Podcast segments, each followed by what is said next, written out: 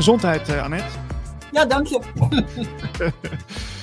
Dit is uh, Radio Gletscher, hoger bewustzijn, diepere radio. Fijn dat je kijkt. Uh, we zijn weer bij je tot een uurtje of twee. Hangt er een beetje vanaf hoe het allemaal gaat. En we hebben weer een leuke gast en een bomvolle show. Um, Marlijn, hoe is het met je?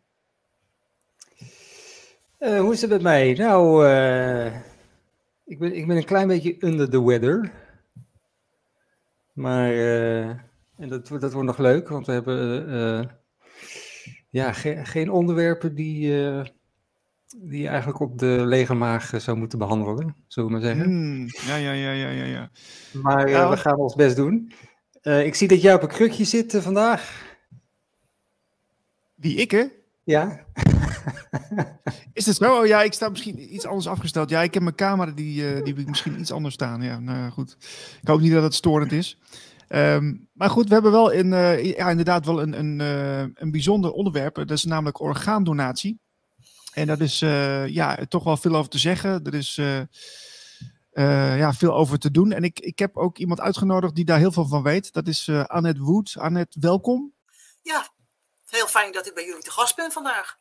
Ja, ja, want het is allemaal uh, best wel intens wat je allemaal de afgelopen zeven jaar hebt onderzocht en uh, wat je te weten bent gekomen.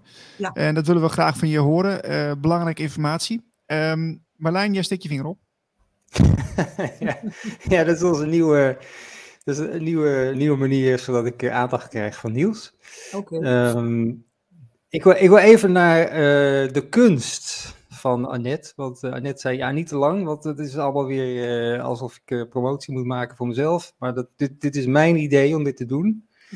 Um, dit maakt Annette in, nou ja, niet in haar vrije tijd, maar gewoon in haar dagelijks leven, zullen, zullen we maar zeggen. Ja, ah. ja.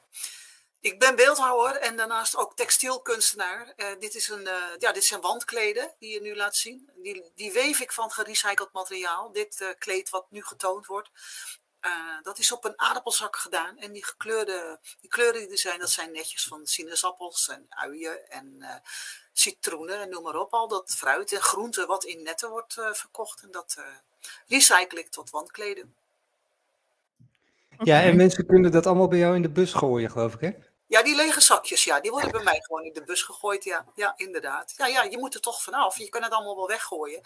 En ik uh, knip er stroken van, ik haak er stroken van. En ik doe van alles en nog wat. En dan maak ik er een, uh, een watkleedje van. En dat is dus een onderdeel van, een onderdeel van mijn werk. Uh, die, dit is een klein werk wat je nu toont. Dat is een abstract. Dat is met touw gedaan. En uh, met sinaasappelnetten. Rode. Ja, en dan hebben we ook nog totaal andere dingen ook nog. Ja, ja de beelden. Uh, ja, ik maak vooral vrouwelijke torso's um, met scherpe lijnen in de rug. Ik vind het heel belangrijk. Wij als vrouwen moeten toch vaak even die rug in de plooi trekken. Misschien omdat we trots zijn, maar misschien ook om alles even draaiende te houden. En aan de voorkant wil ik dan toch een beetje het vrouw zijn bewaren, de sensualiteit. Dus dat, uh, dat is het, uh, het, het hoofdonderdeel. Maar het, het weven is toch ook een, een belangrijk onderdeel erin. Kom er dag aardig mee door. Ja, wauw. En dat staat allemaal op jouw website annetwood.nl? Ja, inderdaad. Ja, ja. Kijk, ja, ja, ja. Goed zeg. Oké, okay, nou, um, Ja, Marlijn, jij, jij wilde, wilde je daar nog verder iets over zeggen of uh, wat, waar, waar wil je naartoe? Ik wou er nergens meer naartoe. Nee, ik wou het even laten zien.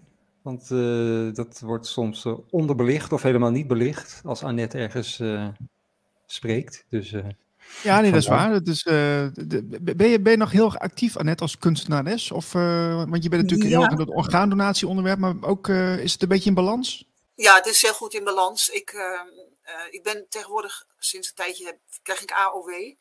Dus ik kan wat, uh, ik, geef geen les meer, dat is, uh, dat is weggevallen.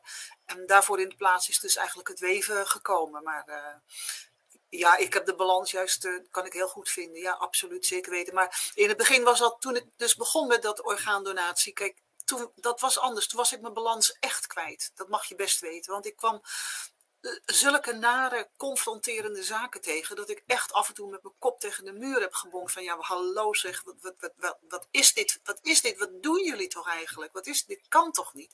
Dus toen ben ik mijn balans wel aardig kwijt uh, geweest.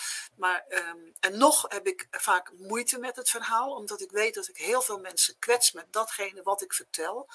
Mensen die niets vermoedend... Uh, geliefden vrij hebben gegeven voor orgaandonatie in de veronderstelling dat ze dood waren. En daar gaat het dus de, in basis ook om, want je bent helemaal niet dood. Je bent doodverklaard. En je overlijdt pas op het moment dat je organen verwijderd worden. Ja, en daar zit natuurlijk een enorme wereld uh, tussen. Dat is uh, tussen echt dood zijn en doodverklaard zijn en pas overlijden als je organen eruit gehaald worden dan wordt er een, een, op het randje van de dood wordt zo gespeeld met een mens.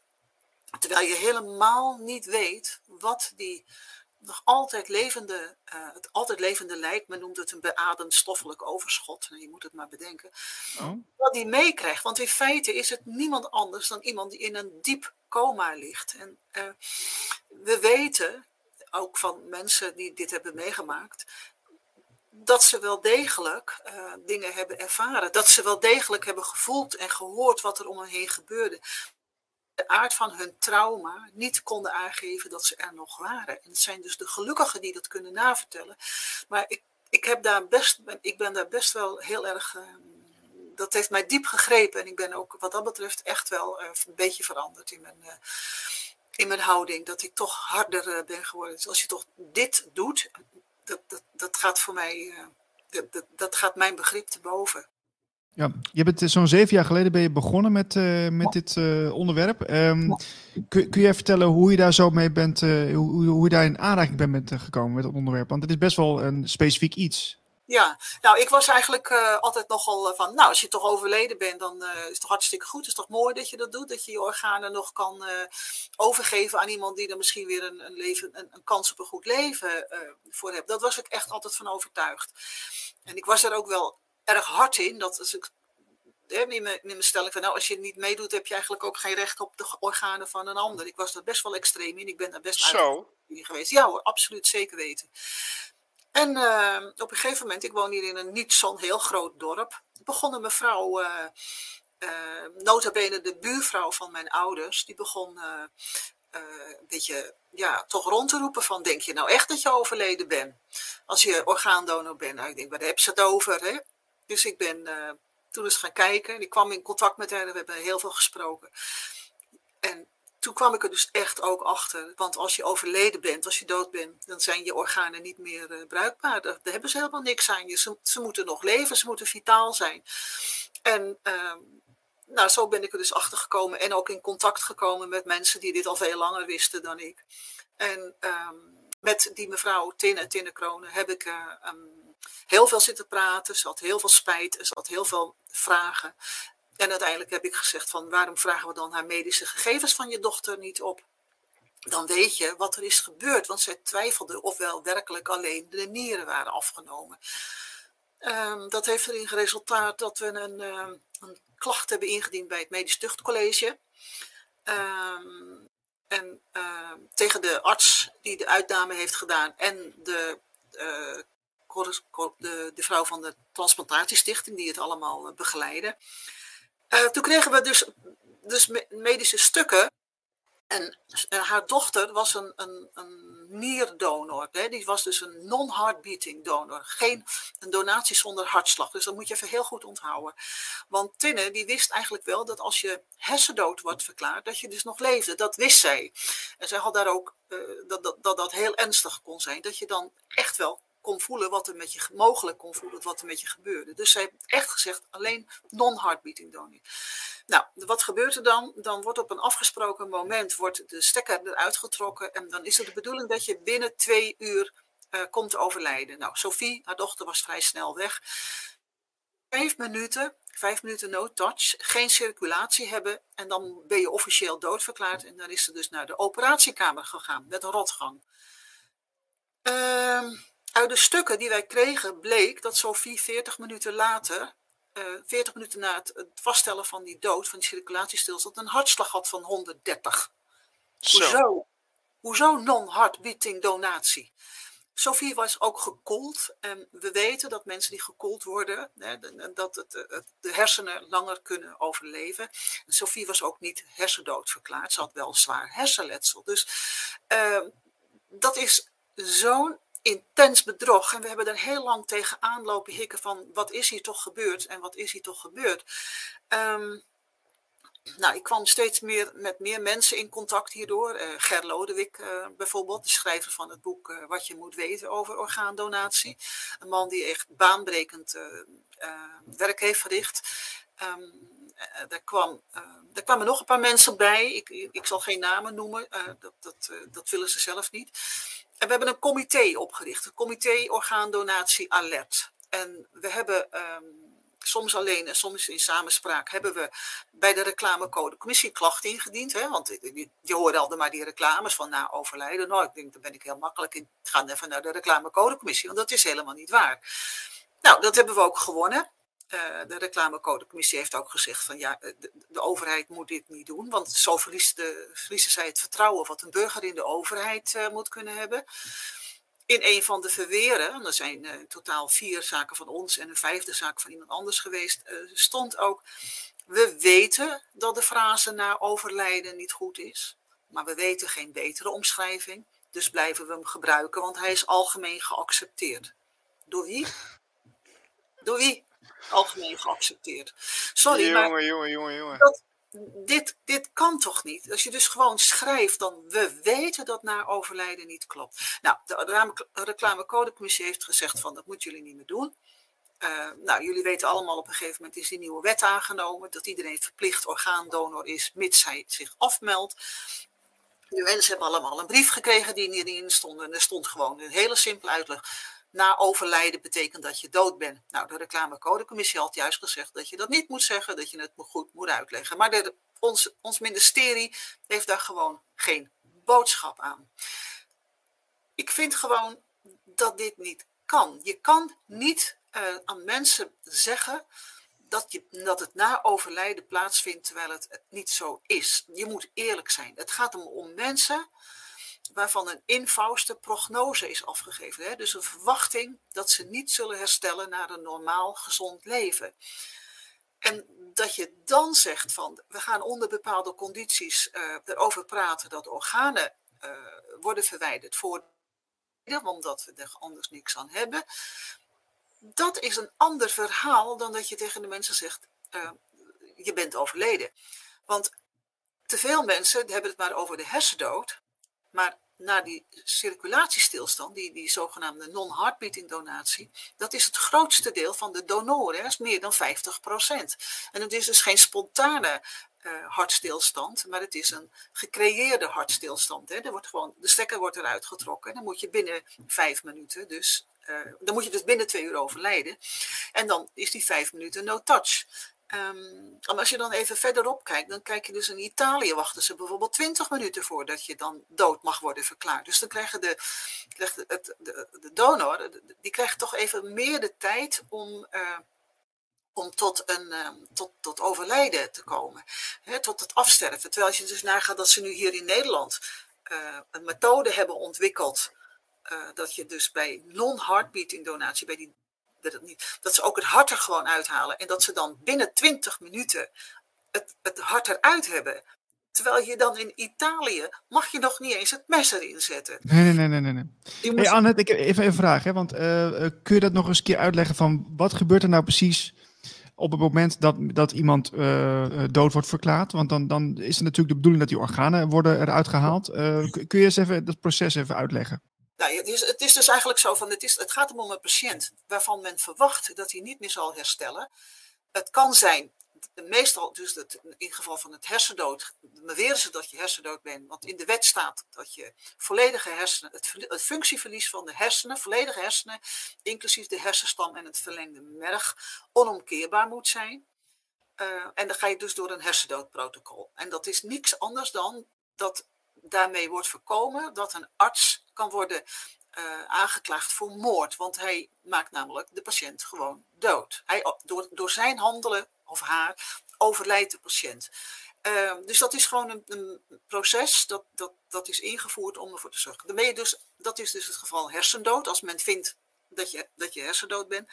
En het andere is dus als men dat, dat, niet, dat niet kan, als je niet hersendood kan worden verklaard, dan ga je dus door naar optie B en dat is die circulatiestilstand. En dan moet je dus vijf minuten moet stilstand zijn. En dan ga je met een rotgang naar de operatiekamer. En daar wordt gewoon de circulatie hersteld. Maar dat moet je weten. Dan, wat dat heeft gevolgen. Ja, daar is een zogenaamde, dat noemt men een ECMO, staat daar in die operatiekamer. Daar word je op aangesloten. En dan is er dus weer circulatie in je lijf. Nou, hoe dood ben ik dan? Ja, dat, Oké. Dat is een gevalletje van Sophie had ze dus weer een hartslag van 130. Dus dat was een. Dat, dat, dat, dat kan toch niet? Dat mag toch niet? Je, je, wordt, je wordt uh, aan een soort machine gelegd. En die, ja, dat die noemen we een Die pompt, die ja, pompt eigenlijk het bloed uh, ja, voor jou. Zuurstof, ja, die pompt gewoon het zuurstofrijke vloeistof. Dat kan ook dus een, een vervangende substraat wezen. Dat is ook weer per land verschillend. Hè? Want uh, het punt is gewoon dat er heel veel uh, verschillende methodes zijn in, in, in landen. Hè. Ik, ik pak het allemaal mee, want ik zeg gewoon, als je in Nederland donor bent, en dan word je ook donor in het voorkomende geval als je in Amerika of in Thailand of weet ik veel waar iets over komt. Dus het is, nee, je moet niet alleen kijken naar wat je in Nederland is. Dat, die machine, die ECMO, die pompt dus gewoon inderdaad weer, uh, dat noemen ze perfusie ook wel. Allemaal van die woorden om, om te verbloemen dat, dat, wat er gebeurt. En ik vind gewoon dat je als mens het recht hebt om dat te weten, omdat dat enorme gevolgen heeft. Het hersendoodprotocol, dat, er zijn dus twee protocollen waarop je dood mag worden verklaard. Het hersendoodprotocol en het hartdoodprotocol. Hè. Um, de voorwaarden in het hersendoodprotocol die slaan nergens op. Dat durf ik gewoon rustig zo te zeggen. Er zit geen N-test bij die aantoont dat, het, uh, dat jouw functieverlies uh, onomkeerbaar is dat is er helemaal niet. Het is ook niet dat je dus aantoont dat de donor die dat onder, dat de patiënt die dat ondergaat, uh, er niets van ervaart. Dat is er ook niet. En bij het zogenaamde hartdoodprotocol, er worden helemaal geen voorwaarden gesteld. Ik heb bij de hersendoodprotocol zeggen ze nog dat je in, Nederland een minimale lichaamstemperatuur van 32 graden moet hebben, wat alweer de grootste kul is, want uh, dan ben je onderkoeld. En iemand die onderkoeld is, die kan, uh, die kan schijndood zijn. Uh, in het hartdoodprotocol wordt die voorwaarde niet eens genoemd daarover. Dus die, die, is nog laakbaarder eigenlijk. Er, er zit helemaal geen, geen toestand aan. Dat, dat, heb gewoon enorme, dat kan enorme gevolgen hebben voor degene die dit moet ondergaan. En um, dat deze protocollen, dat hersendoodprotocol is van 1968, dat men toen nog niet zo goed erover nagedacht het is prima. Maar we zijn nu 2022 en we weten, en dat weet iedere neuroloog, dat, dat de, de wetenschap op het gebied van, van hersenfunctie in de kinderschoenen staat. Want hoe, hoe meer ze bezig zijn, hoe meer ze weten dat ze eigenlijk gewoon helemaal niets weten. En er komen nu steeds betere metingen waarop ze zeggen: Oh, we dachten dat die patiënt niet uh, kon reageren. Maar met aan de hand van deze nieuwe metingen zien we dat hij wel reageert. En is ook bewezen dat uh, mensen die dus al langer in zo'n vegetatieve toestand hebben gelegen, dat die gewoon een nieuw geheugen aan het opbouwen zijn. Dus, um, maar, maar met, gaat ze vrolijk doodverklaren. Vervolgens ga je naar, die, die mensen gaan naar de operatiekamer, levend en wel. Um, ze krijgen standaard een spierverslapper om ervoor te zorgen dat ze gedurende de operatie stil blijven liggen. En het is aan de uitnamearts om te bepalen of hij daarbij een pijnstiller of een uh, bewustzijn dient. Dus dan, dan, ben je afhankelijk van de uitnamearts uh, of jij dat wel of niet doet. En ja, Sorry hoor. Maar... Hoe kijk jij, Annette? Uh, gevoelens over. Hoe, ja. hoe, kijk jij, maar dit is een beetje een, een eh, terzijde, maar hoe kijk jij dan naar de Neurolink bijvoorbeeld? Elon, Musk die uh, allemaal uh, chipjes in je hersenen wil, wil stoppen en daar kan hij dan allemaal dingen ja, mee fixen. Daar ben ik niet bekend mee. Oh. Nee, nee, nee, nee, daar ben ik niet bekend mee. Ja, ik, ik zal er wel eens wat over hebben gelezen. Uh, maar ik heb dat niet uh, actief opgeslagen in mijn hoofd. Want ik lees heel veel van dit soort uh, dingetjes wel. Hè? Dus inderdaad, er zijn, ik heb nou het zegt, ja, dus je kan me niet met chipjes inplanten en, en doe maar doe. Maar het, ook het natuurlijke herstelvermogen van onze hersenen is ook heel groot. Hè? Dat is veel groter dan dat we altijd hebben aangenomen. Dat is gewoon zo. Ja. Neemt, we, we hebben zoveel hersenen hierboven wat niet gebruikt wordt. En dat, dat, dat herstel is best wel heel groot. Ja, nu kun je natuurlijk denken aan net, hè, van oké, okay, we hebben nou zo'n protocol uh, hoe, we, hoe we omgaan met uh, orgaandonatie. Dat, dat is in jouw beleving dus uh, fout en ik denk ook dat het beter kan. Ja. maar um, dan kun je zeggen van oké, okay, dan, dan veranderen ze dat blijkbaar niet. Dan is het iets wat blijft sudderen en het probleem, probleem blijft bestaan. Ja. Um, maar is, is dat dan bewust of is dat, uh, wat moeten we daar nog van denken? Want het is, er is nu zoveel over bekend. Uh, zit daar een achterliggende agenda achter? Ik wou dat ik het wist, Niels. Ik wou dat ik het wist. Um, ik krijg af en toe het gevoel dat er kwade opzet achter zit, maar ik kan dat niet, ik kan dat niet aantonen. Dus ik, ik hou me daar maar ook niet mee bezig. Het is, um, ik, ik vraag me af ik, ik heb met een aantal artsen ook gesproken. En, en als je dan, dan zeg je van ja, maar die zijn dan voorstander van orgaandonatie. En, en dan raak je ermee in gesprek. En dan blijkt het dat zij eigenlijk helemaal niet eens weten wat ik weet. En uh, uh, dan die hebben dan ook ooit in de opleiding geleerd van ja, na overlijden. En dat wordt dan wel, oh, na overlijden en overlijden. Doe je zo goed en je doet het zo goed. Maar dat de hersendoodprotocollen, dat er wereldwijd zoveel verschillen in hersendoodprotocollen zijn. Dat weten ze niet. En ik ben getipt door iemand, um, toen ik erachter kwam dat iemand eh, die, die dus onderkoeld was, dat die getest werd. En toen kreeg ik het, Annette, dat kan niet. En toen ben ik gaan zoeken. En toen kwam ik er inderdaad achter dat wij in Nederland, het hersendoodprotocol, mogen worden getest als het 32 graden zijn. Terwijl je in de staat New York 36 graden moet zijn. En um, ik heb daar ook, uh, um, hebben we daar met ons comité de minister over aangeschreven. Nou, dat is heel wat heen en weer geschreven, want hij wilde zich er, een beetje aan onttrekken. Maar um, ja, ze, zij gaan gewoon uit van het advies van de Gezondheidsraad, wat een advies is van 1968.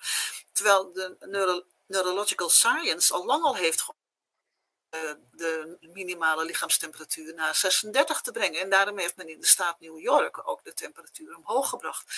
En ik heb daar een, een arts, daar heb ik mee over gecorrespondeerd uh, via Facebook. Die vond het, uh, die reageerde daarop. Die zei, ja, um, als we wachten totdat iemand uh, misschien 35 of 36 graden is, dan overlijdt hij misschien ondertussen en dan zijn we de organen kwijt. Maar is dan de donor niet belangrijk? Gaat het niet om zijn of haar welzijn? Nou, ik wil het zeggen, ik bedoel, laten we ook niet naïef zijn. Er is, er is natuurlijk gewoon een, een, eh, een, een, een handel hè, in organen. Ja, Als je kijkt in China wat er allemaal gebeurt, dan wordt het voor grof geld wordt dat, uh, verkocht. Laten we niet naïef zijn, dat, dat is er gewoon. Dus uh, zijn er misschien. Ja? Ja, dan, dan, waar nu dus, uh, ik heb kort geleden daar een stukje over gelezen, die, die, mensen daar die zijn nu zo tot armoede vervallen, die verkopen gewoon allemaal hun nier. En als dat geld op is, gaan ze een stuk van hun leven verkopen. Ja, het is gewoon pure handel. Maar ook in Nederland worden gewoon orgaanmateriaal gewoon openlijk te koop aangeboden hoor. Dus het is niet zo dat, uh, dat het alleen maar in het buitenland gebeurt hoor, Niels. Er zijn twee bedrijven hier in Nederland die verkopen gewoon orgaanmateriaal Helemaal geen punt hoor. En ik heb geen zicht op, op hoe, de, hoe het verder gaat, want organen uh, die hier of uit een donor komen, die worden aangemeld bij Eurotransplant. Maar ik heb echt helemaal geen zicht erop uh, hoe daar, uh, daar verder mee gekeken wordt. Dat, dat is een, een, een, gesloten boek. En, ja, dus als ik zeg van ik heb, ik, ik heb volgende week een leuke winterbarbecue en ik heb toch liever een lever op mijn, op mijn braadstok, dan kan, dan kan dat in, in principe. Ja, blijkbaar. Ja, het is een beetje een lugubere gedachte, maar het, je kunt het dus gewoon kopen. Je kan gewoon, je kan gewoon naar, naar China gaan en een afspraak maken. Of op een nieuw hart hoor. Maar ja, dat komt dan natuurlijk dan allemaal bij die Oeigoeren vandaan. Er zijn natuurlijk al heel veel processen over geweest. Maar dan kan je gewoon, eh, maar je nieren kan je ook gewoon kopen daar. Dat is helemaal niet zo'n probleem hoor. Ja. Maar dat, dat doen we met uh, bijvoorbeeld voedsel. Dat, dat kan niet zomaar volgens mij. Dat je het uh, exporteert naar een ander land. Want het andere land zegt, ja, maar jullie hebben het zo uh, op die manier gekweekt. Uh, ik heb en, geen zicht op mijn lijn. Nee, maar als, je, ja, als, als Italië 20 minuten wacht en Nederland maar 5 minuten. Ja. ja. Italië zegt niet van, ja, we willen jullie organen niet hebben. Want ja, er, ja, er, zit, er is een, een, een, een er zijn afspraken over. Sommige landen willen geen organen hebben van, van de, van de, uh, na, de, na de hartdood. Die willen, daar zijn, daar zijn, het ene land wil dit wel, een ander land wil dat niet. Maar dat is een heel boekwerk. Dat ligt, het, het staat ook ergens op internet. Ik heb er wel eens naar gekeken. Uh, voor mij was het eigenlijk ondergeschikt aan het verhaal wat ik steeds wil vertellen. En dat is het verhaal van mensen. Denk er goed om. Je bent niet overleden. Je bent doodverklaard ga daarmee een risico en je ontneemt misschien jezelf wel een kans om te herstellen. Want het is het, het zogenaamd uh, het onomkeerbaar zijn is nooit aangetoond. Want er is geen, geen test in de wereld die aantoont dat iets onherstelbaar is. En zolang jij je temperatuur vasthoudt en je, en je, en je kan urineren en je kan vrouwen die zwanger zijn maandenlang op intensive care verplegen om ervoor te zorgen dat de baby in, het, uh, in de baarmoeder doorgroeit. Dat betekent heel gewoon, doodgewoon, dat het grootste gedeelte van de hersenen gewoon werkt. Er is geen functieverlies van. En toch staat het in de wet op orgaandonatie dat het functieverlies er moet zijn. Dat klopt dus niet. Dat klopt gewoon niet. Je hebt geen functieverlies als jij gewoon kan urineren, als jij je temperatuur vasthoudt. Als je patiënten hebt die tot 32 graden worden gekoeld, hè, want mensen met hersenletsel, het zijn vaak mensen die dus ook uh, gereanimeerd zijn, omdat ze dus even een, uh, wat voor reden dan ook. En die worden dus in de meeste ziekenhuizen tot 32 graden gekoeld. Uh, als, jou, als jouw hersenen niet meer werken, dan hoef je niet gekoeld te worden, want dan gaat de temperatuur vanzelf naar beneden. Een goede huisvriend van mij, uh, die hier die komt, die, uh, die had ernstig hersenletsel door een, uh, door een infectie. En bij hem ging ook de temperatuur wegvallen. Hij, hij zakte weg. Dat, dat liep toch. Dus dat werkte echt niet meer. En het is ook nog steeds aantoonbaar dat hij hersenstam letsel heeft. Maar hij had nee ingevuld in het donorregister. En zijn toenmalige vriendin die wilde hem niet opgeven. En toen is hij dus naar uh, het ziekenhuis in Alkmaar gebracht. Daar is hij in een soort uh, ja, couveuse gelegd en uh, ze hebben wat kunstgrepen toegepast. En die jongen is weer hersteld. Op het moment dat hij bijkwam, weer, was hij, zegt hij zelf, ik was als een baby. Hè? Ik moest alles weer leren. Alles. En als je zijn uh, scan bekijkt, die die veel later een keer heeft laten maken, dan zie je ook gewoon hele grote gaten in die hersenen zitten. Dus die, dat, die, zijn er, die zijn er gewoon. En toch heeft alles het weer overgenomen. En wat hij wel zegt, uh, ik heb hem nooit voor die tijd gekend, dat hij een ander iemand is geworden. Maar dat hoor je ook heel vaak bij iemand die hersteld is van een, van een hersenbloeding. Ja, dat vind ik wel even interessant om in te gaan, ja. Annette, want die verhalen hoor je ook heel veel. Ja. Dus mensen uh, of bepaalde organen van een ander uh, krijgen. En, en, die heeft bijvoorbeeld uh, ja, een, een, hele specifieke hobby, interesse of, of, uh, of, of, klachten. Ja. dat, dat die informatie die eraan gekoppeld zit, die wordt eigenlijk overgeheveld naar een ander lichaam en die, dat wordt geabsorbeerd. En ja, die persoon ervaart dan dat soort dingen van, van, wat die vorige persoon nou ja, heeft meegemaakt. Ja, ik ken die verhalen. Ik ken die verhalen. Um, mijn onderzoek heeft zich daar niet op gericht. Um, want ik heb mij echt mijn onderzoek gericht op feitelijkheden, maar ik krijg de verhalen wel door.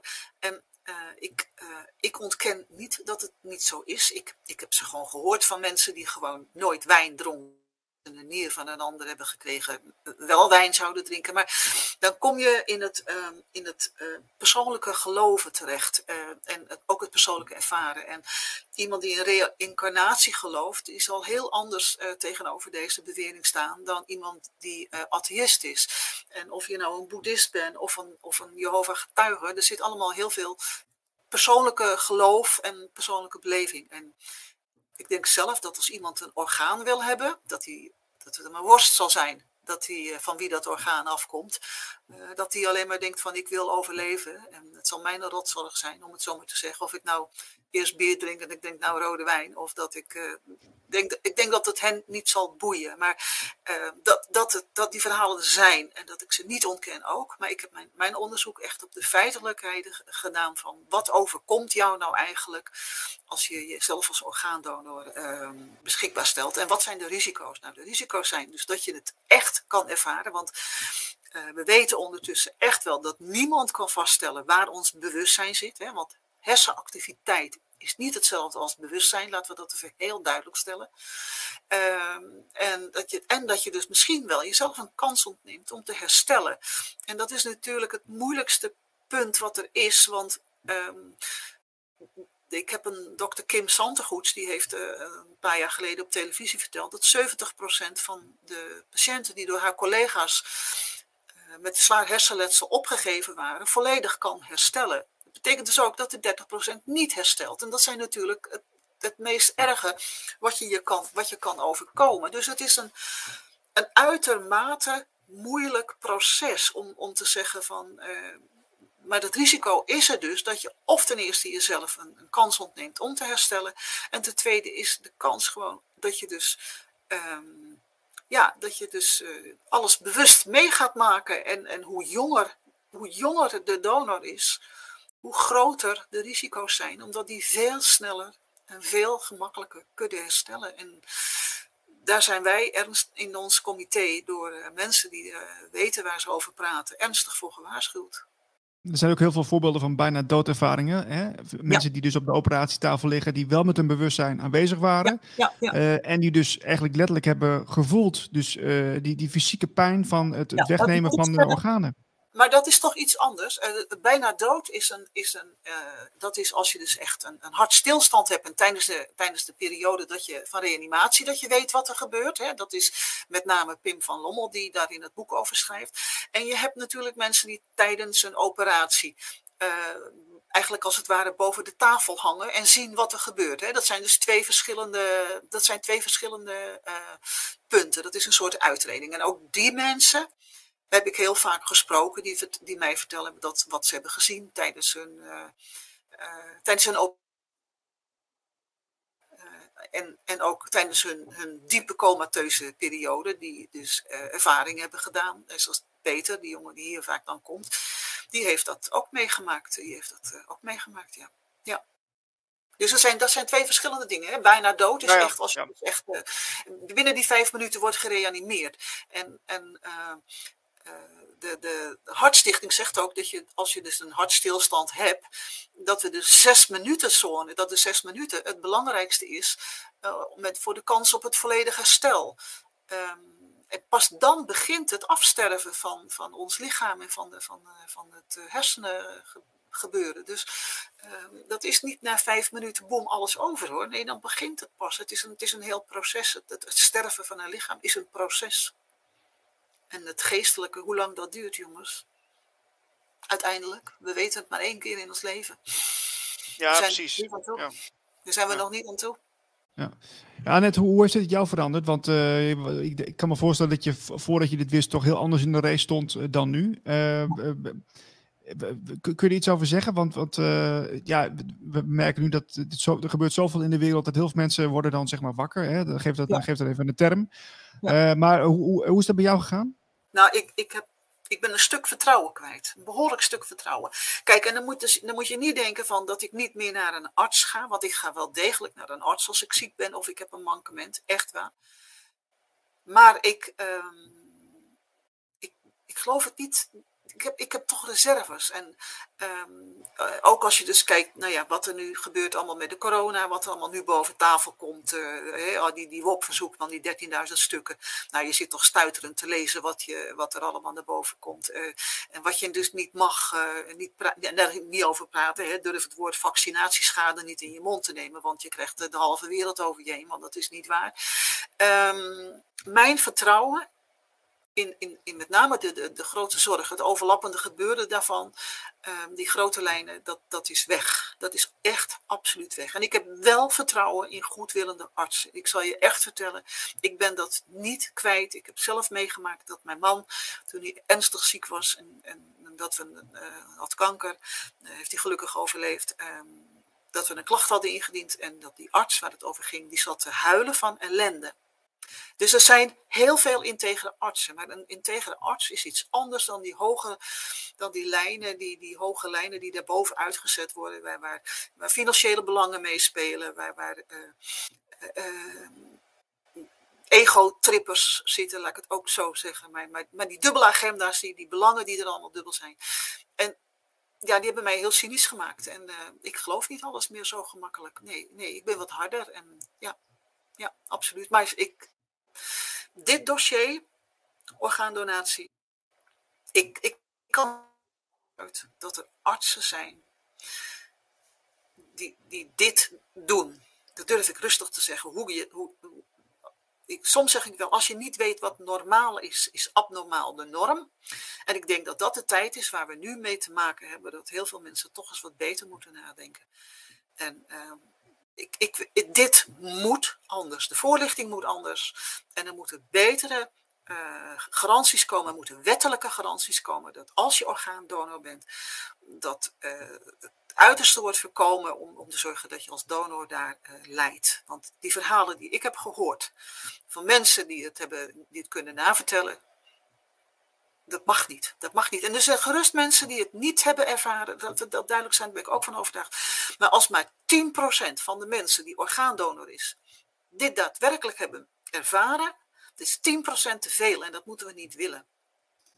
Nee, er, is, er zit ook een, een ander stukje aan het verhaal, vind ik. Uh, dat is de, de, de, de, de beleving van mensen een beetje in worden gezet uh, wereldwijd. Van je, je, het eeuwige leven, het, het altijd blijven leven, het doodgaan is, is, is iets wat, wat, wat wordt gepresenteerd als, als heel erg en wat, wat, wat je eigenlijk niet zou moeten willen.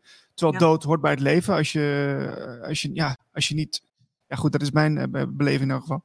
Maar, uh, maar als dat zo wordt gepusht, hè, die agenda van, van uh, dat je moet blijven leven, dan is het ook heel aantrekkelijk om organen van een ander over te nemen, om inderdaad in leven te blijven. Hè? Alles ten koste van, van dat.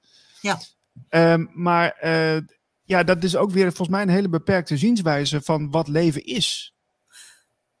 Ja, dat is het zeker.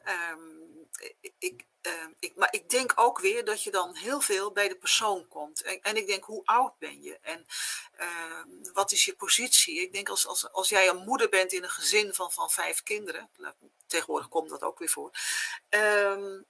Dan, dan is jouw prioriteit om in leven te blijven zo groot dat je dan toch uh, alles aanpakt wat mogelijk is. En kijk, uh, kijk naar als mensen, als er paniek ontstaat in een, in een, in een crowd, dat mensen ineens, uh, dat er angsten, dan, dan verdrukken ze elkaar. Want de wil om te overleven is een oerdrang. En we kunnen nu met z'n allen wel denken van, ja, dan moeten we dat willen.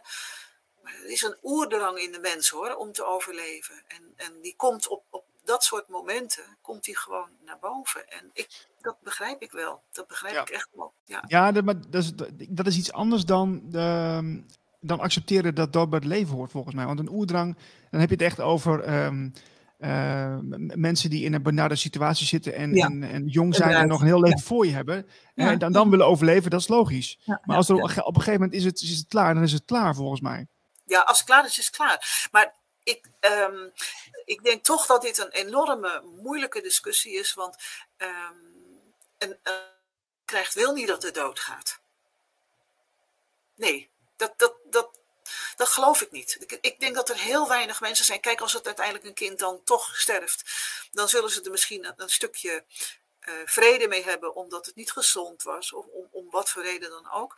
Maar ik denk dat het een oerdrang is van, van de mensen om te overleven. En ik denk ook dat het een oerdrang is van moeders om hun kind te, het, uh, in leven te houden. En uh, ik weet wel dat bij dieren, die zien op een gegeven moment wel, als, hun, als ze een, een, welp of een wat hebben die niet goed is. Ik, wij hadden ooit een hond, die had een nestje met jonge honden. En er waren twee hondjes bij, die hadden mankementen. En dat kring ging er dus gewoon bovenop leggen. Die weigerden ze gewoon uh, om, om, om de borst, uh, om, om ze aan de tiet te leggen, bij wijze van spreken. Maar ik denk niet dat die drang echt bij veel vrouwen aanwezig is, dat ze hun, hun kind uh, vernietigen. Dat ze, die, nee. dat ze voelen. Ik weet het niet, het is, dat is heel moeilijk. Het is heel ja. moeilijk, het is een heel moeilijk vraagstuk.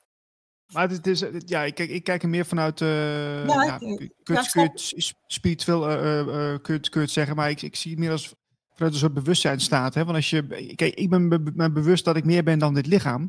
Ja. Dus als, het, als, als ik dit lichaam afleg, dan, uh, dan is dat uh, blijkbaar zo. Dan is dat de weg. En ja, ik zeg ja. niet dat ik graag dood wil, helemaal niet. Ik, ik vind het fantastisch hier. Maar ja, uh, ja daar, daar, zal er wel, daar zal er misschien wel een reden voor zijn die ik niet kan overzien.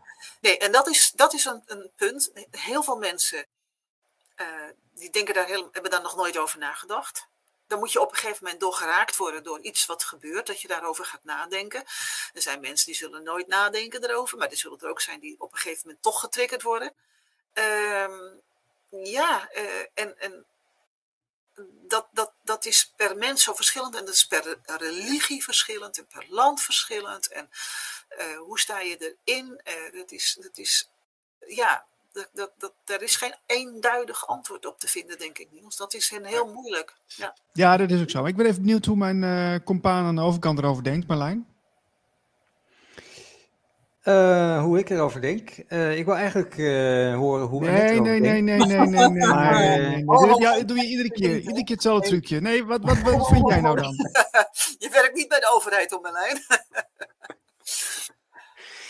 nee, maar dat ga ik zo meteen sowieso uh, zeker nog aan Annette vragen ook. Um, ja, uh, nou ja, ik, ik geloof wel dat je uit je lichaam kan treden op zo'n moment dat je daar ligt. Ik denk ook dat je dat gewoon met een soort meditatie kunt doen ook nog zelfs. Ja. Um, wat, ja, en ja, dan komt het allemaal terug naar die ene vraag wat de dood dan eigenlijk is en waar je naartoe gaat.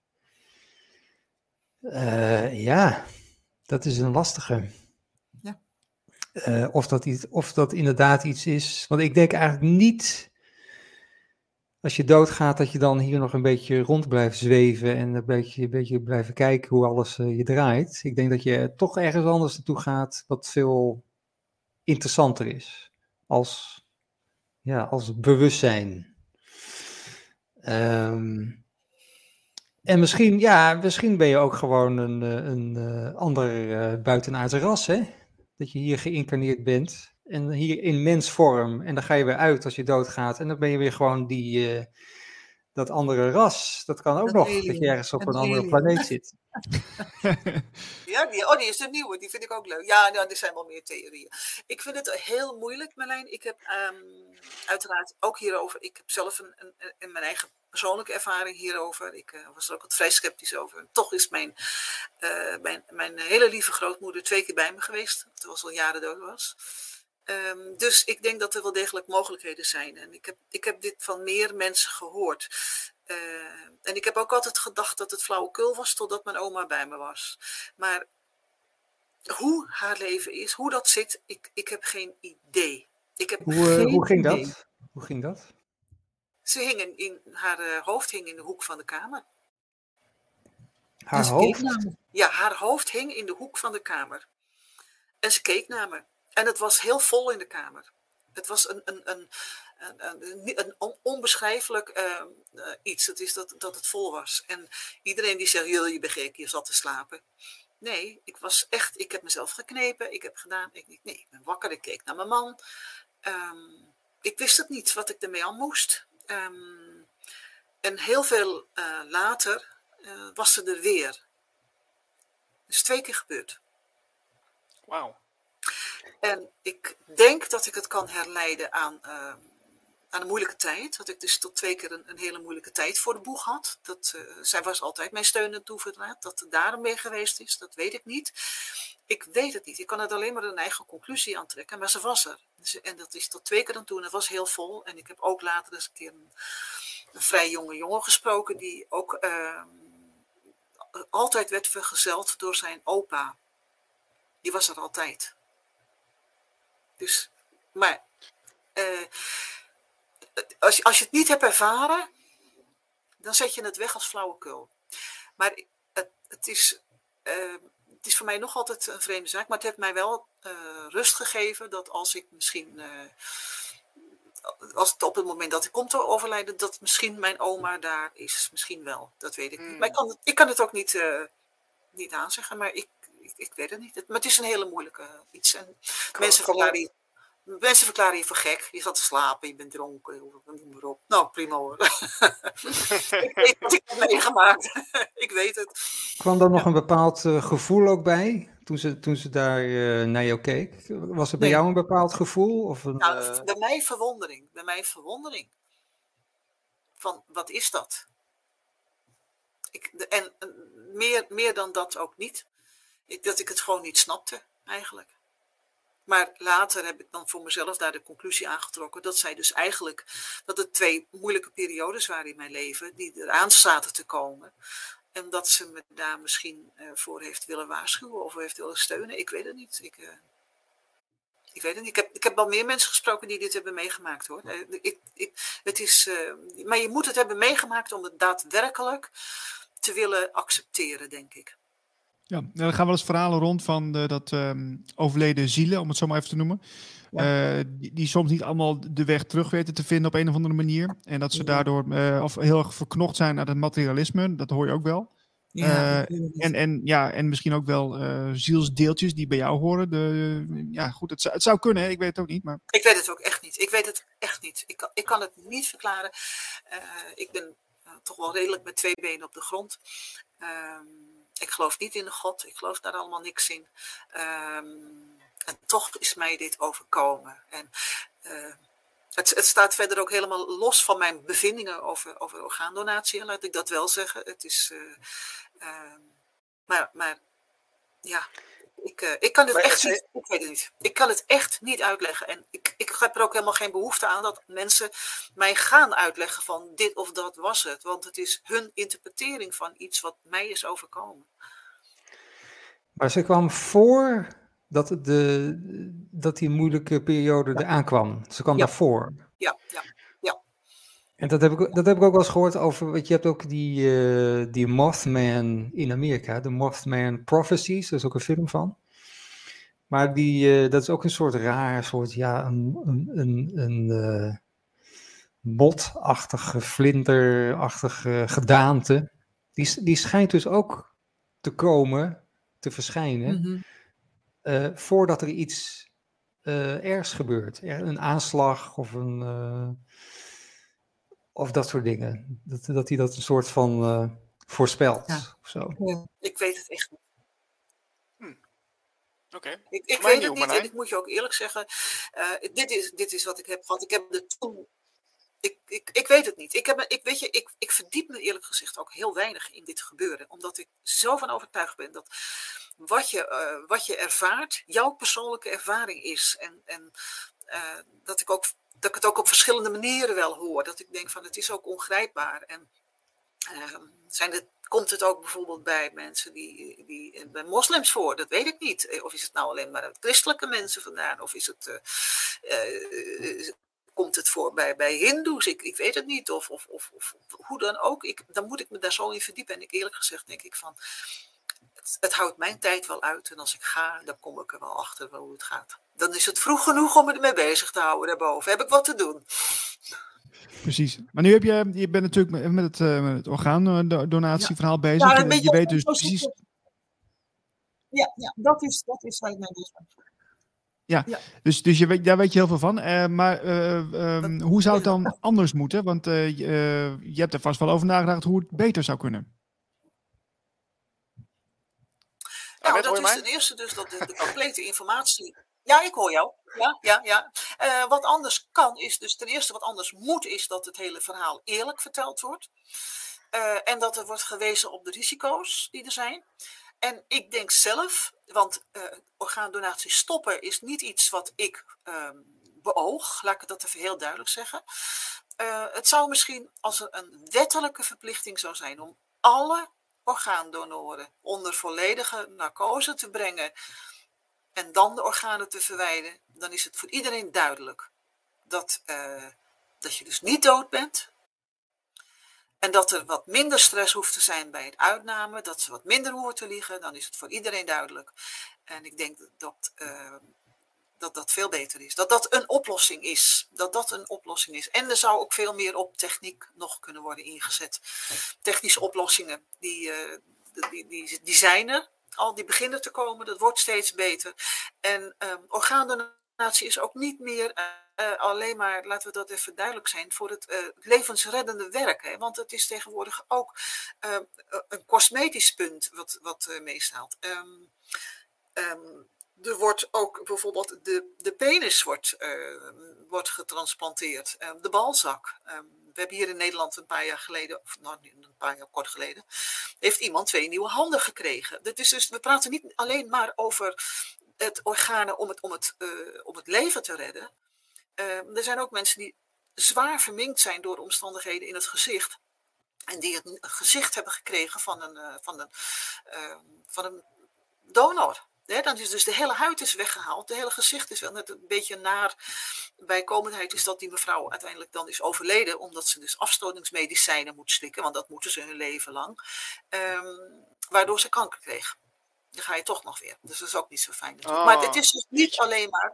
En de baarmoeder, jongens. Ook de baarmoeder van onze vrouw. Wij vrouwen kunnen onze baarmoeder ook doneren tegenwoordig. Hè? Die, die wordt ook al doorge, doorgezet.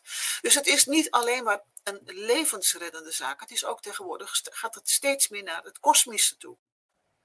Ja, en met de, met de printer tegenwoordig. Hè? We kunnen ook heel wat dingen printen.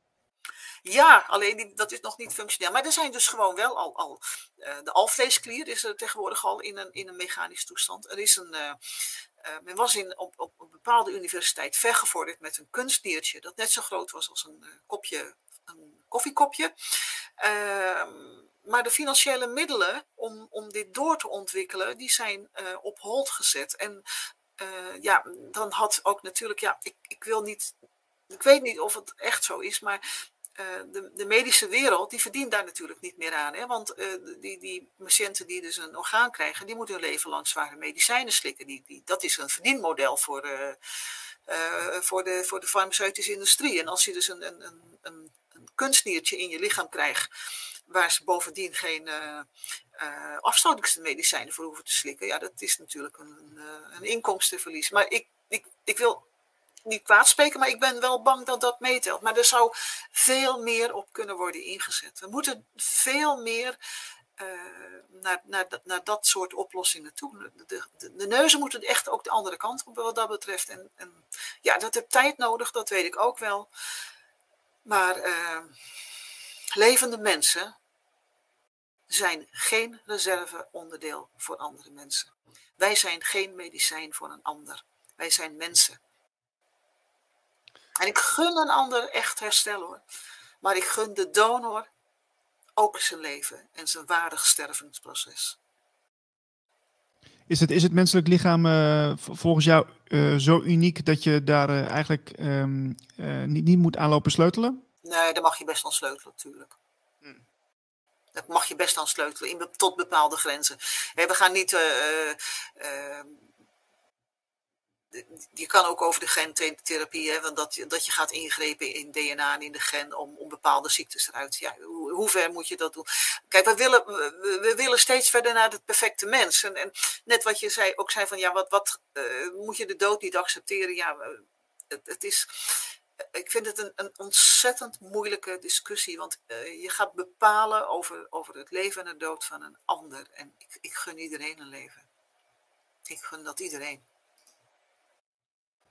Oh, we hebben een vraag binnengekregen, zie ik. Van Buddy Daler. Ja?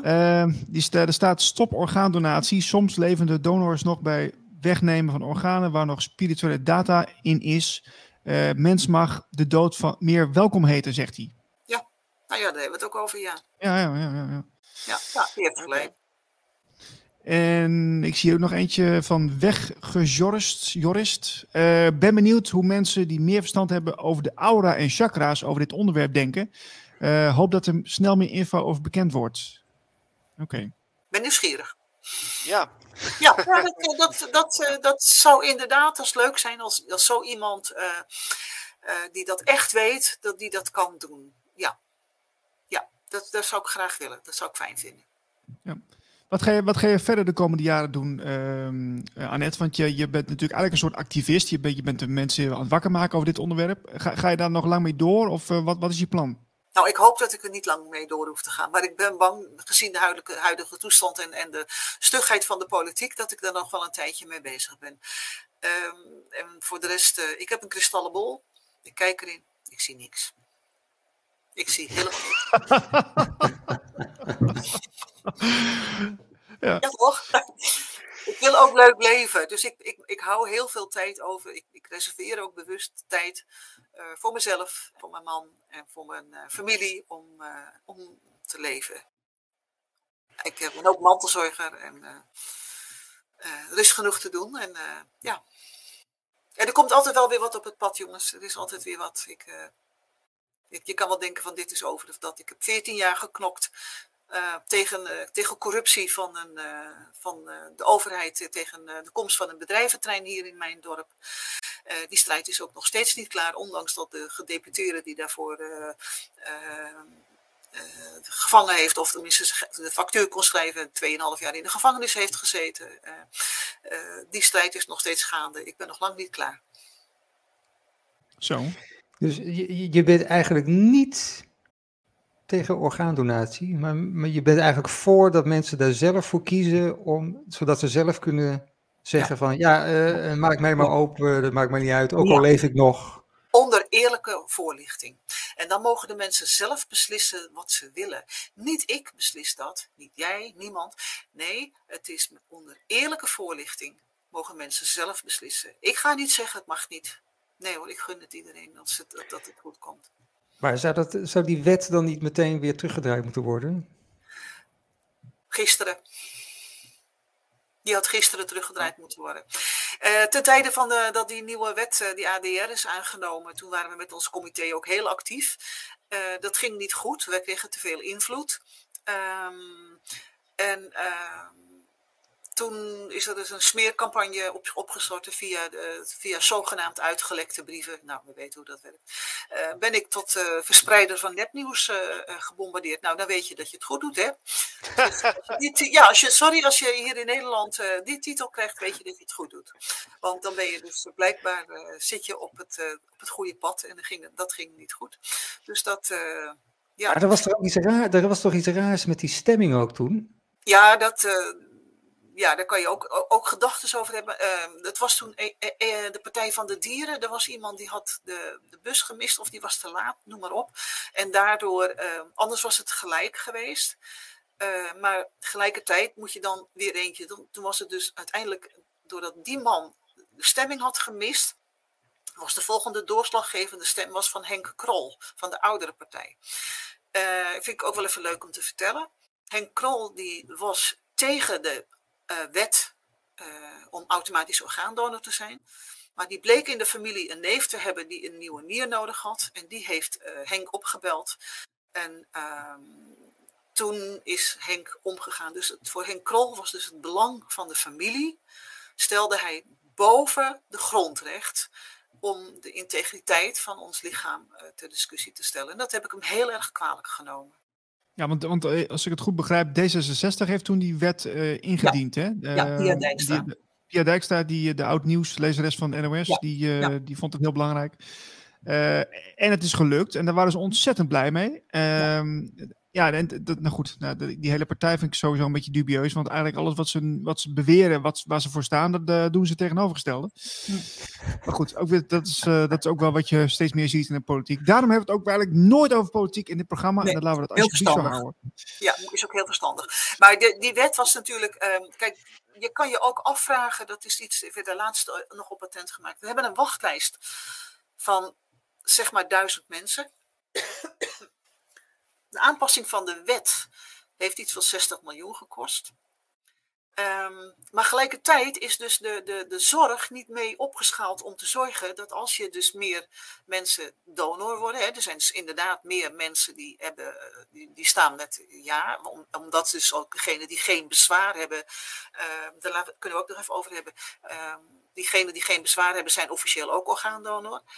Um, maar als je dus meer orgaandonoren hebt en je wil de lijst op, oplossen, dan moet je ook meer uh, ziekenhuiscapaciteit hebben. Want een patiënt waar, uh, waar een orgaan, die, die de organen gaat doneren, die kan misschien wel vijf organen doneren. Dan moet je dus aan de aan tegenoverliggende kant vijf operatiekamers klaar hebben en intensive care ruimte om die patiënten die ontvangen te verwerken. Dus, en we hebben op dit moment in Nederland drie zelfstandige uitnameteams, die dus uh, naar een ziekenhuis komen uh, als er een donor is uh, die, die, die uitgehaald kan worden.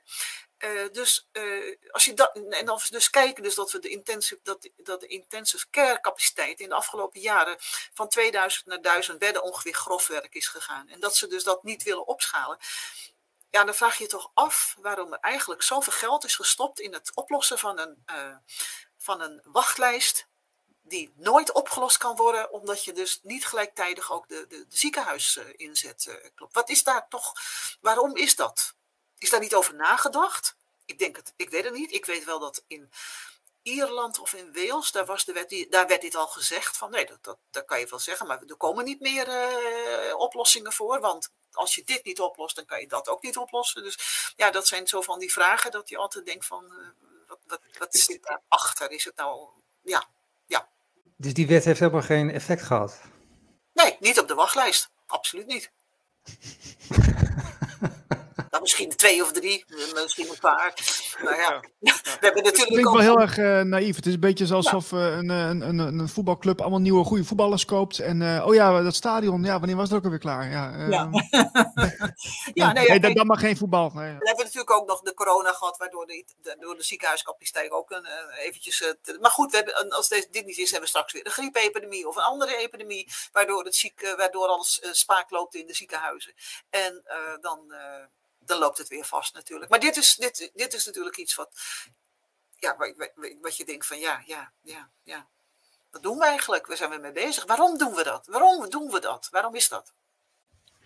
Nou, laten we hopen dat onze, onze vibratie en onze frequentie uh, flink omhoog gaat. Want dan kunnen we namelijk zelf heden. Dan kunnen we ook zelf weer dingen, organen en uh, armen laten aangroeien. Dus ja, als dat, ja. Zou mogen, als dat zou kunnen, Merlijn. Ik, uh, ik hoor het wel vaker, er zijn mensen die dat vertellen.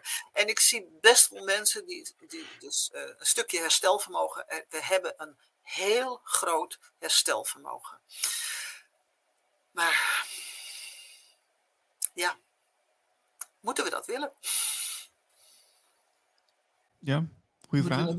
Ja. Ook weer een filosofisch vraagstuk ja, dat is, dan kom je dus weer bij, een, bij, een, bij een enorm probleem. En uh, ja, dus steeds meer mensen in leven houden, uh, in leven blijven. Uh, ja, ja. We zijn al overbevolkt, hè?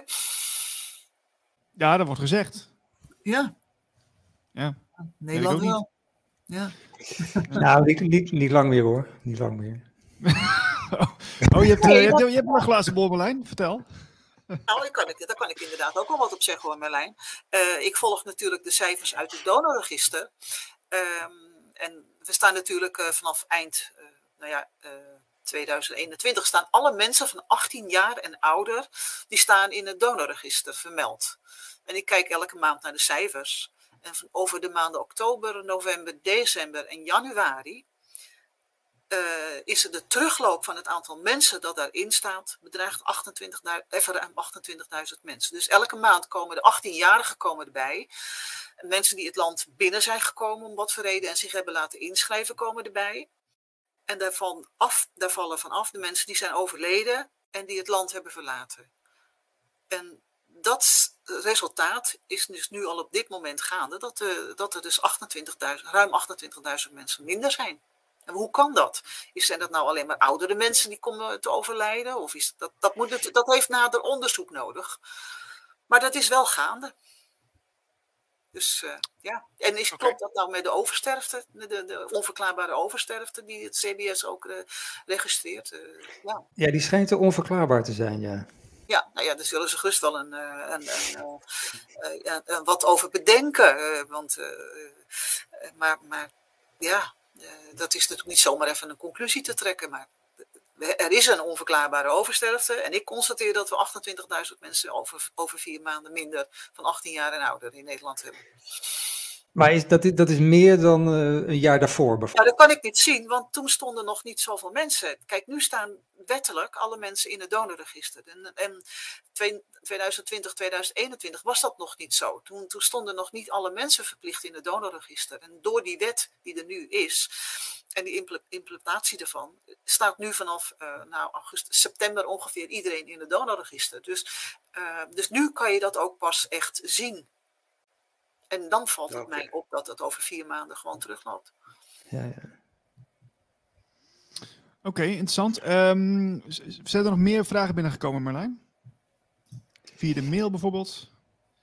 Ah, oké, we zijn niet overbevolkt. Dat is een mythe, zegt uh, V op YouTube. Oké. Ja, ook een interessante ja, nou, kan. inslag. Ja. Zou kunnen. Er wordt uh, natuurlijk veel gehint op, uh, op alle theorieën die er zijn over, ja, we moeten de, de bevolking, ja, uitmoorden of verminderen of geeft de naam. En dat is nodig, want uh, daar zou iets achter zitten. Kijk, ik ken die theorie natuurlijk ook wel. Ja. Ik ken ze, maar ik hou me daar niet mee bezig. Ja, ik, ik, ik, ik, ik, ik, heb daar geen uitspraak over. Ik doe daar geen uitspraak over. Nee, nee, nee. nee. Verstandig, verstandig. Um, zijn er verder nog dingen die je even wil pluggen, Annette, waar je mee bezig bent? Over orgaandonatie? Ja, of over andere dingen die je kwijt wil? Nou, ik wil nog wel even een klein dingetje zeggen over, uh, over de kinderen in het donorregister. Uh, want het is natuurlijk zo dat um, kinderen dat, um, van 18 jaar en ouder staan je allemaal in het donorregister. Maar het is ook zo dat kinderen vanaf 12 jaar al hun keuze mogen maken.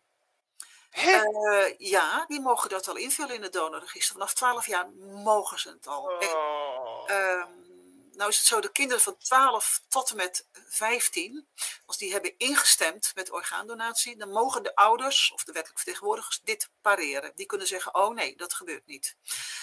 Echter, als de ouders in dat geval afwezig zijn of niet bereikbaar of, of wat dan ook, dan mag een arts de organen verwijderen.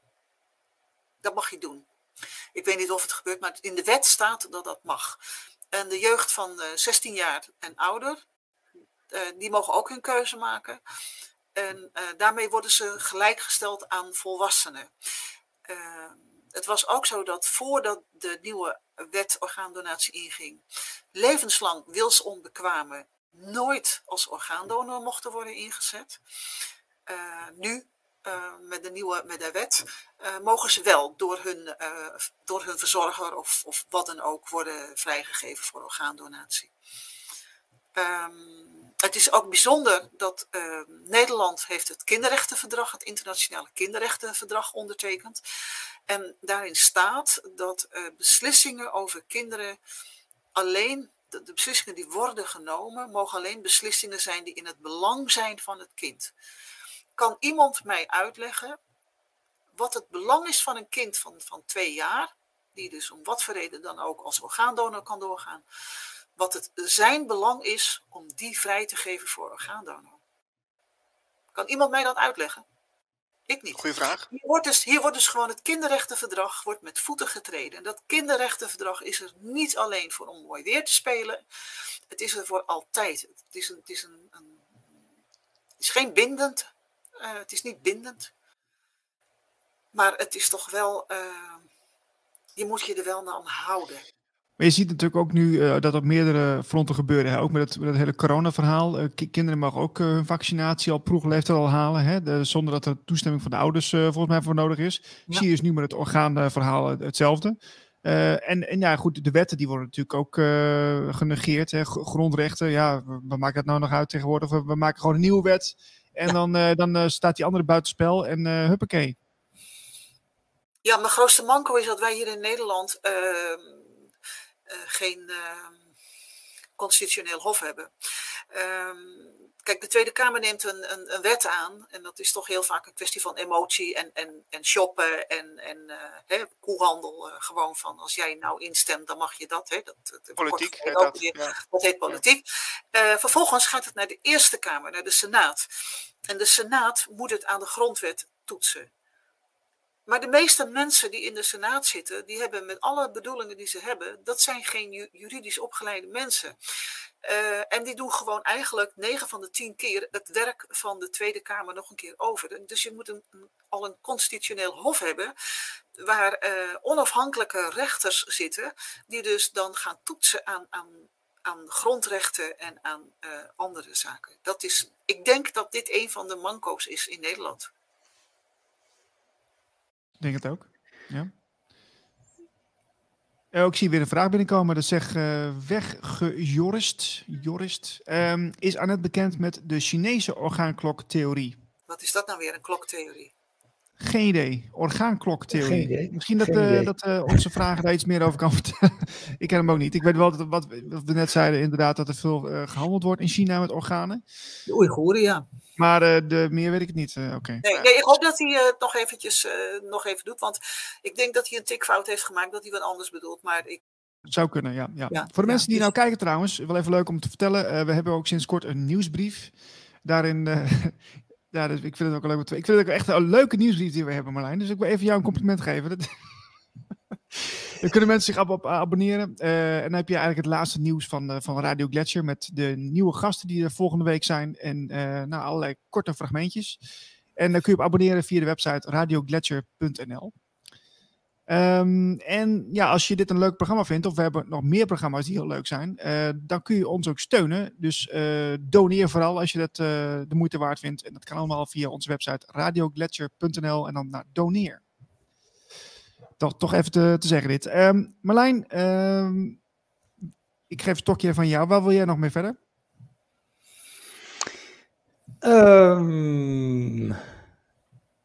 Ja. ja, waar wil ik mee verder? Nou ja, we, we, zijn er wel aardig doorheen, eh, volgens mij. We hebben alles wel een beetje uh, behandeld. Um, um, misschien dat mensen, als ze terug willen kijken, dat ze dus even kijken. Ik heb een, uh, zwart boek geschreven. En dat is gewoon een notitie die via internet bereikbaar is. Um, staat gewoon op de website orgaandonatiedewaarheid.nl. En dan krijg je gelijk van die mensen zeggen: Oh, dat is een. de, als je de waarheid erop zet, dan ben je een wappie, doe maar op. Nee, meneer, dit is de waarheid. Het comité Orgaandonatie Alert heeft ook een eigen website. En ik ben heel blij dat uh, een deze dagen komt er een boek uit van dokter Ruud van der Ven, een wetenschapper.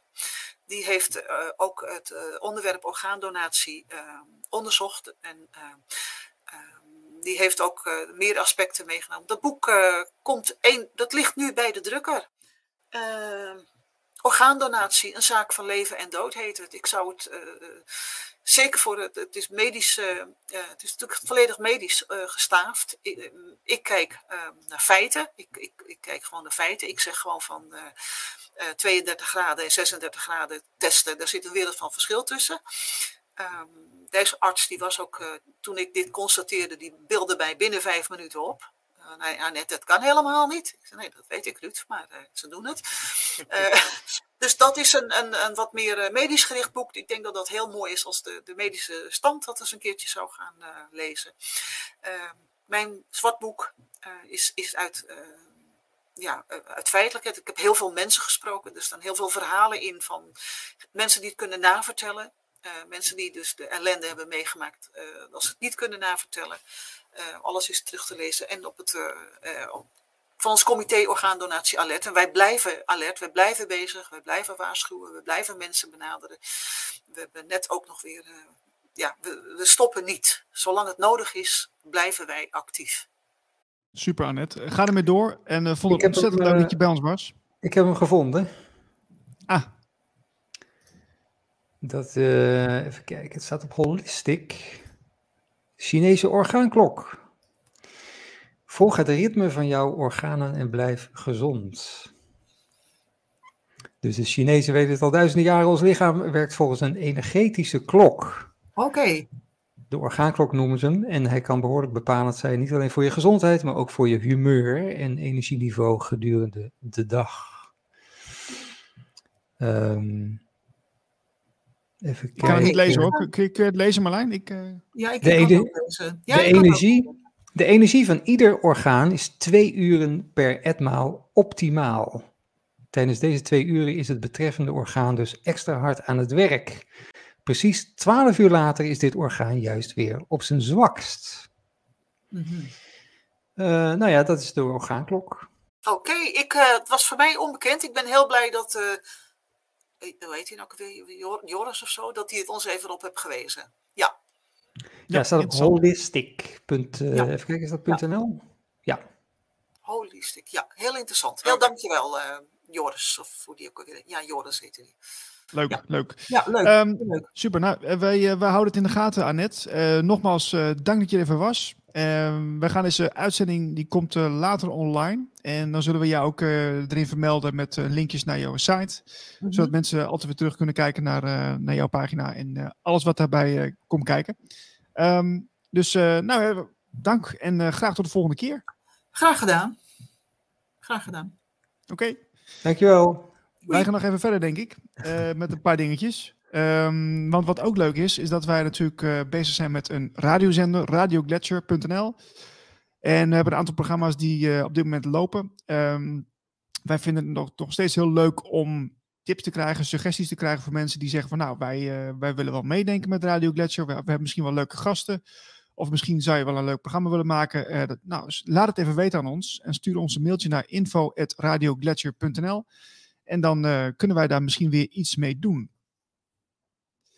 Um, dat is eventjes de mededeling. Uh, jij had misschien nog iets uh, leuks voor, voor na het gesprek. Marlijn? Want het is, ja, het is natuurlijk best wel, best wel intens gesprek geweest. Weet je, heftige informatie. En nu denk ik van, nou, misschien heeft Marlijn wel iets, iets luchtigs. Mm. Of gaan nou, we met de zware kost door? Nee, ja, nou ja, ik heb iets over ego. Ah, kijk. Dus ik weet niet of dat heel erg uh, lichte kost is, maar... Uh, nou ja, dat hangt er vanaf. Het is van Rani Savitri. Staat op lichtwerkersnederland.nl. Het is een heel uh, lang verhaal, dus daar gaan we niet alles van doen. ik zal hem even erbij pakken. Dan kun je meelezen. Oh, leuk. Nou. En we doen, zegt uh, Rani, we doen. Uh, even kijken, zodat ik het zelf ook kan zien. We doen althans de meeste van ons wat ons wordt opgedragen. Opgedragen door onze ouders, door onze leraren, door onze vrienden, onze geliefden, door onze omgeving en overheid. We willen er graag bij horen. We groeien van de aandacht en het beetje voorwaardelijke liefde wat we ervoor terugkrijgen. Uh, punt. We worden beloond bij goed gedrag en bestraft bij slecht gedrag. Het ego zal zich steeds leger voelen wanneer het bestraft wordt om zich vervolgens weer tijdelijk voller te voelen middels de beloning die voortkomt uit het goede en wenselijke maatschappelijke kuddegedrag. Toch voelen de meeste mensen, ondanks te denken deugdmensen te zijn, dat er iets niet klopt. Het vreet aan hen. Ze kunnen niet zichzelf zijn, verbergen continu hun ware gedachten, hun ware gevoelens en onderdrukken seksuele verlangens. Daar gaat zij eerder in dit artikel gaat ze er ook op in, die seksuele verlangens, met het hele Me Too en uh, de, The Voice. En, uh, dus dat heeft ze al oh, ja. behandeld. Dit breekt uiteindelijk iedereen op. Nooit eerder waren er zoveel mensen met een burn-out, met een depressie, met een laag zelfbeeld. Um, men, verbergt de, men verbergt de duisternis en is bang dat deze duisternis aan het licht komt. Daarom is het, is het het makkelijkste om te liegen, om te bedriegen, om te verzwijgen, om een stiekem en spannende wereld te creëren. Om te doen wat bekend is, om te doen wat iedereen doet, om de rol die is aangenomen in stand te houden, om de leugen in stand te houden. De verhalen gaan door, het handelen gaat door, levend vanuit een vals zelf. Tot het moment dat het kaartenhuis ineenstort. En dat is wat er nu zichtbaar wordt in de wereld. Ja. Ja, je kan ook zeggen de grote ontwaking en de spirituele revolutie en al dat soort dingen. Dus dit is, dit is ook weer een, een ingang om ernaar te kijken. Ja. Ja, en uh, ja, dit ego, dus dat is, ik heb er ook wel best wel tijd mee bezig gehouden met het non-dualiteit eh, verhaal. Jij hebt er ook wel veel kennis over opgedaan, volgens mij. Um, Sterker nog, ik, uh, heb, ik heb het in de talkshow deze week ook weer over het ego. Ah, ja, ja, ja, leuk, leuk. Non-dualiteit. En dat is een mooi onderwerp. Het is ook, ja, ik heb, ik heb best wel lange tijd ook gekeken naar uh, Hans Laurentius. Die geeft van die satsangs. En uh, die, die doet het trouwens heel leuk. Als je daar uh, tijd voor hebt, ga eens een keer kijken. Die heeft ook heel, veel humor in zijn, in zijn programma zitten. Ja, dat is gewoon een, een bijeenkomst van mensen waarin iemand, hè, in dit geval is Hans Laurentius, centraal staat. En die, die is dan de goeroe. Dat, dat is een beetje een raar woord, maar als je een vraag hebt uit, de, uit het publiek, dan kun je dus een vraag stellen over ja, over waar je mee zit. Uh, de verhalen die je zelf vertelt. Uh, het ego. Uh, het, het, onderzoeken van het ego, wat het eigenlijk is en uh, hoe je daarmee om kan gaan. En hij geeft dan eigenlijk best wel instant een, een, een aanwijzing of een, of een, of reactie op, op datgene waar je dan mee loopt. En dat vind ik zo knap. Dat, ja, dat zit natuurlijk jaren ervaring wat die man heeft. die kan zo haarfijn iemand um, lezen en doorgronden wat, er nou, wat, wat het achterliggende probleem is. En dat, dat zal natuurlijk niet altijd opgaan. Maar uh, vaak uh, zat daar wel een kern van waarheid in. Dat roept dan emoties op. Mensen die raken door ontroerd. Of die voelen dan een pijn. Of die, die komen met angsten aanzetten. En uh, vaak kon hij in, in, in twee, drie zinnen kon hij gewoon vertellen van ja, maar ga daar daar eens even naar kijken. Of wat je nu zegt is, is ego of is onzin. Of nou ja, en dat, dat, dat vind ik fascinerend. En, en, vaak ook met humor. En ja, ja dat is, eigenlijk was het gewoon bijna een soort van. Uh, cabaret. Ja, een cabaret eigenlijk bijna, ja. Het is, uh, en, en dat is ook wel iets wat, wat verlichting dan voor mij ook een beetje is. Uh, want verlichting is niet alleen maar op een berg zitten en, en, en wachten tot alles uh, naar je toe komt en lekker zen lopen zijn. Maar het is ook uh, met een beetje humor naar kijken naar dingen. En het, natuurlijk moet je jezelf wel serieus nemen. Uh, maar uh, je moet ook op jezelf kunnen lachen. Want ja, natuurlijk, in jouw beleving ben jij datgene wat, wat er in de wereld toe doet. En jij staat centraal, omdat het jouw verhaal is. Maar iedereen zit in zijn eigen verhaal. En als je dat ziet, dan is het gewoon heel grappig. Oh, Pietje zit in dat verhaal en die, die ziet toch helemaal niet dat, het, uh, dat dit, uh, dit gebeurt. Nou, wat grappig, ja. En dan komt hij vanzelf een keer achter. Want ja, waarschijnlijk heeft hij er nu geen zin in. En nou, dan zien we het allemaal weer en dan lachen we er allemaal weer om, weet je. Dus maar dat, herken je dat Marlijn, dat je, dat je er meer, meer mee mag spelen? Nou ja, je zegt allemaal van als je dit doet en je ziet jezelf en zo. Ja, dat is juist de grap uh, wie is die je? Wie is die ik van jou? En over ja. welke ik heb je het dan? Uh, en we hebben het heel vaak over het ego eigenlijk.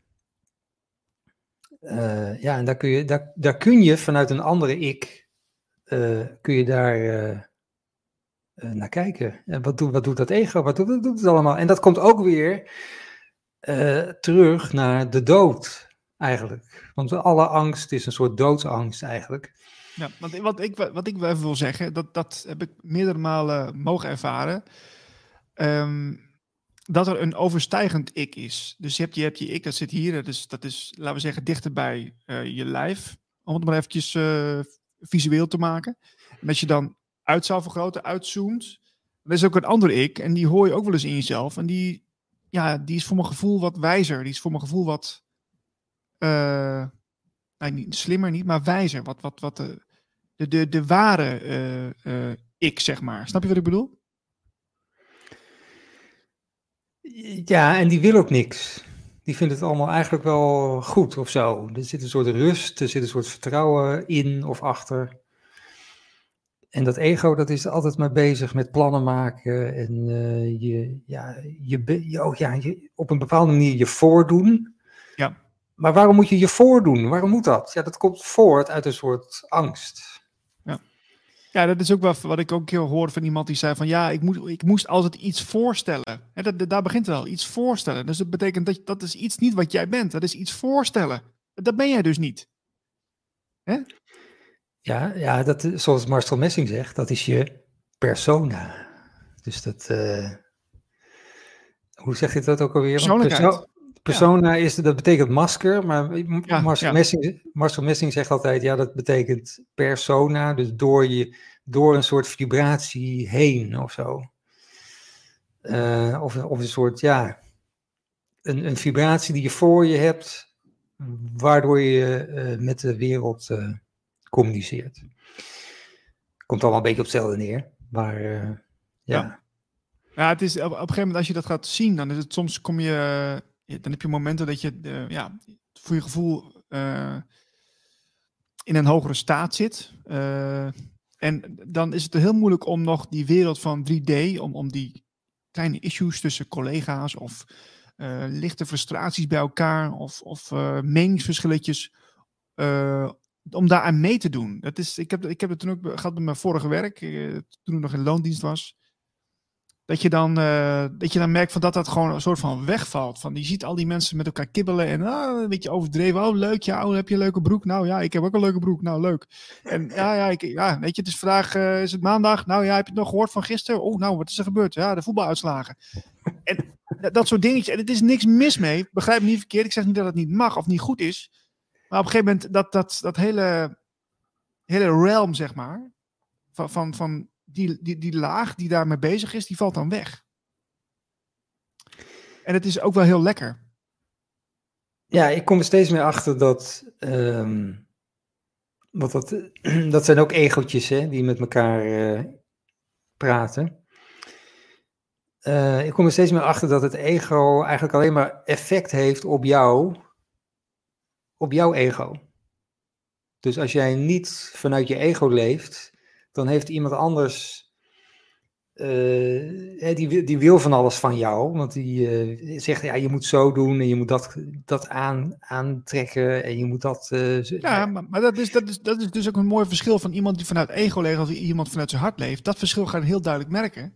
Als je meer uit je hart leeft, dan zie je dat er hele andere, bij die andere persoon hele andere belangen spelen. Die zitten heel erg in, in, in het verhaal van uh, ik moet iets voorstellen. Mijn status is belangrijk. Ik moet geld blijven verdienen. Uh, ik moet wel leuk gevonden worden door mijn collega's en mijn leidinggevende natuurlijk. Want die moet ook iets van me vinden als er weer een evaluatie is. Uh, nou, en zo, enzovoort, enzovoort. Familie en die hele rattenplan erbij. Nou, als je dat allemaal in stand wil houden, ja, dan moet je wel een masker op doen natuurlijk. Anders kan het nooit. Kan nooit. Maar het leuke is, als je meer vanuit je hart en je gevoel leeft, en dan zie je wat al die mensen doen, dat is zo kinderlijk, dat is zo kinderachtig. Denk je, ja, dat, dat, ja. Dus dat, dat triggert je ook helemaal niet meer. Dus, en je, je hoeft er niet in mee te gaan en je, je hoeft het ook niet gek of uh, gek te vinden. Of, uh, ik word er wel eens uitgenodigd. Ik word er wel eens uitgenodigd. Dan, dan triggert er iets bij mij. En dat is dan interessant, hè? Want dan denk je van, oké, hey, je, je, bent eens, een prikje aan het uitdelen bij mij. Je wil dat ik meedoe hè, met dit spel. Oké, weet je dat? En dan denk ik van, oké. En soms dan, dan laat ik me verleiden. En dan achteraf denk ik van, verdorie, je had ook niet gehoeven. Maar uh, dan, dan, laat je... En dat is interessant om te onderzoeken van... Waarom deed ik nou toch mee? Waarom had ik toch het gevoel van dat ik toch even weer mijn meningje moest geven? Omdat ik toch even nog weer, uh, weer een verhaal moest oprakelen. Weet je wel? Of ratelen. Dat is... Uh, heb je niet, word jij wel vaak verleid om, om toch even mee te doen? Dat je, dat je geïrriteerd raakt of zo? Of? Ja, ik heb dat soms wel, maar ik heb dat ook meteen door. Dus dan probeer ik daar toch, want je wil er eigenlijk van weg. Dus je wordt mm. getriggerd. Je denkt van, oh, ik moet ergens aan voldoen. Ik moet, uh, ik, ik moet iets. Um, en dan, dan, dan weet ik al, oh, dit is een trigger. Ik word getriggerd nu. En nu wil ik eigenlijk er helemaal niet aan denken. En ik wil gewoon uh, er overheen stappen en uh, net doen of het er niet is. Of, uh, maar dan weet ik ook, ja, maar ik moet, ik moet daar naartoe. Ik moet naar die trigger toe. En ik moet helemaal in dat gevoel, ook al dat gevoel is helemaal niet lekker. Maar dan moet je toch in om te kijken wat het is. En dan verdampt het. Maar eigenlijk is het ook weer een uitnodiging. Want, want diegene die dat dan bij jou aanwakkert, uh, die kun je ook gewoon dankbaar zijn. Want er zit er blijkbaar wel iets bij jou uh, wat die trigger uh, verzorgt. Ja, dat is hogere school social media. Dan ga je dus op social media Dan ga je net zo lang doorscrollen totdat je getriggerd wordt. Nou, dat is heel snel. er komt altijd wel iets voorbij. En dan ben je dankbaar voor, voor die ander. Want jij raakt iets aan in jezelf wat je nog te helen hebt, of te zien hebt, of in het licht moet zetten. Uh, ja, maar dat, dat is hogeschool. Reageer je nog veel op social media dan? Nee, ik reageer uh, uh, zelden. Maar ik voel, ik voel soms wel eens van, oh hey, hey, dit bericht triggert mij. Wat, wat, wat, wat, wat zit daar dan nog? Wat, wat, wat is dit? Mm er was laatst ook een, ik, maar ik zal dus niet noemen wie, maar het was een politicus. Ik heb, ik heb al mijn die komen niet in mijn tijdlijn in principe, want die heb ik allemaal uh, geblokt of uh, volg ik helemaal niet. Maar die uh, komen er, er toch in. en dan denk ik van, hoe kun je zo ongelooflijk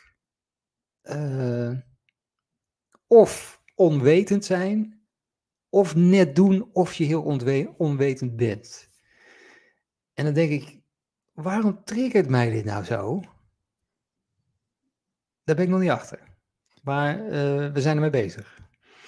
Ja, er zijn leuke dingen, maar het, is dat niet gewoon omdat je, uh, dat, dat, dat, je weet gewoon dat, dat, die, dat, dat er zo'n grote beweging met, met manipulatie bezig is, zeg maar, dat ze daaraan meedoen. En dat je dat eigenlijk gewoon uh, niet kunt verkroppen dat, die dat, dat, dat ze daarin meedoen. Gewoon. Dat, je, dat je weet gewoon, ze zitten gewoon de boel te blazeren. En dat, uh, ja. Ja, maar dat, dat, dat, dat kan allemaal zo zijn, dat ze de boel zitten te blazeren. Dat kun je allemaal zien ook. Maar dat hoeft, dat hoeft nog geen trigger te zijn. Dus er zit, er zit wel iets dat je ze toch nog meer macht toe, toe-eigent of, of geeft je, ze hebben toch meer macht voor je gevoel dan je eigenlijk zou willen. Ja, of het is die, die persoon, of specifiek, dat, die, dat, jij, uh, dat jij geïrriteerd raakt door, door iemand ja, waar je onbewust toch uh, sneller op aangaat of zo. Nou, het was bij deze persoon wel dat ik dacht van, nou, die zou nog wel eens een keer kunnen draaien. Dus die doet nou allemaal nog leuk mee. Hmm. Maar die, die, die is wel slim genoeg om te zien dat het allemaal niet klopt. Dus dan is het een soort teleurstelling of zo ook. Van, ah, zo. Ah, ze, ze, ze, ze, graven hun graf nog dieper. uh, hoe, hoe, uh, hoe bestaat het? Hoe kan dat nou? Ja. Ja. ik vind het wel fascinerend om, om te zien hoe sommige politici, maar ook journalisten, een uh, bepaalde draai kunnen geven aan een verhaal waarvan je al lang weet dat het gewoon anderhalf jaar of twee jaar lang geleden al is doorgeprikt. En dat ze er toch een draai aan geven, zodat ze ja, op positie kunnen blijven waar ze zitten en dan, uh, en dan weer door kunnen. Weet je, het is gewoon ja, zeer, een zeer uh, geraffineerd uh, spelletje wat ze spelen. Maar ze komen er blijkbaar mee weg, want ja, ze zitten er nog steeds. Ja, ik heb wel een. hier hebben we nog een. even kijken hoor. Ja. Dat is ook wel. Oh, we hebben een berichtje van Buddy Daler. Die zegt: Mensen heeft een harts-ik, een brein-ik een argontisch ik. Ja. Dat, weet je er iets van, dat... Marlijn? Nee, maar ik vond het wel interessant. Want dat, dat, dat heb ik nog nooit gehoord, een argontische ik. Ik weet wel dat er met ons DNA uh, een beetje gerommeld is. Lang geleden. Ja. En dat er allerlei soorten DNA van allerlei soorten uh, ja, buitenaardsen, zeg maar, uh, in is gebracht. Waaronder dus ook een soort een, een reptielachtig DNA of een argontisch DNA. Um, maar ik weet niet of Buddy dat bedoelt. Dat weet ik niet.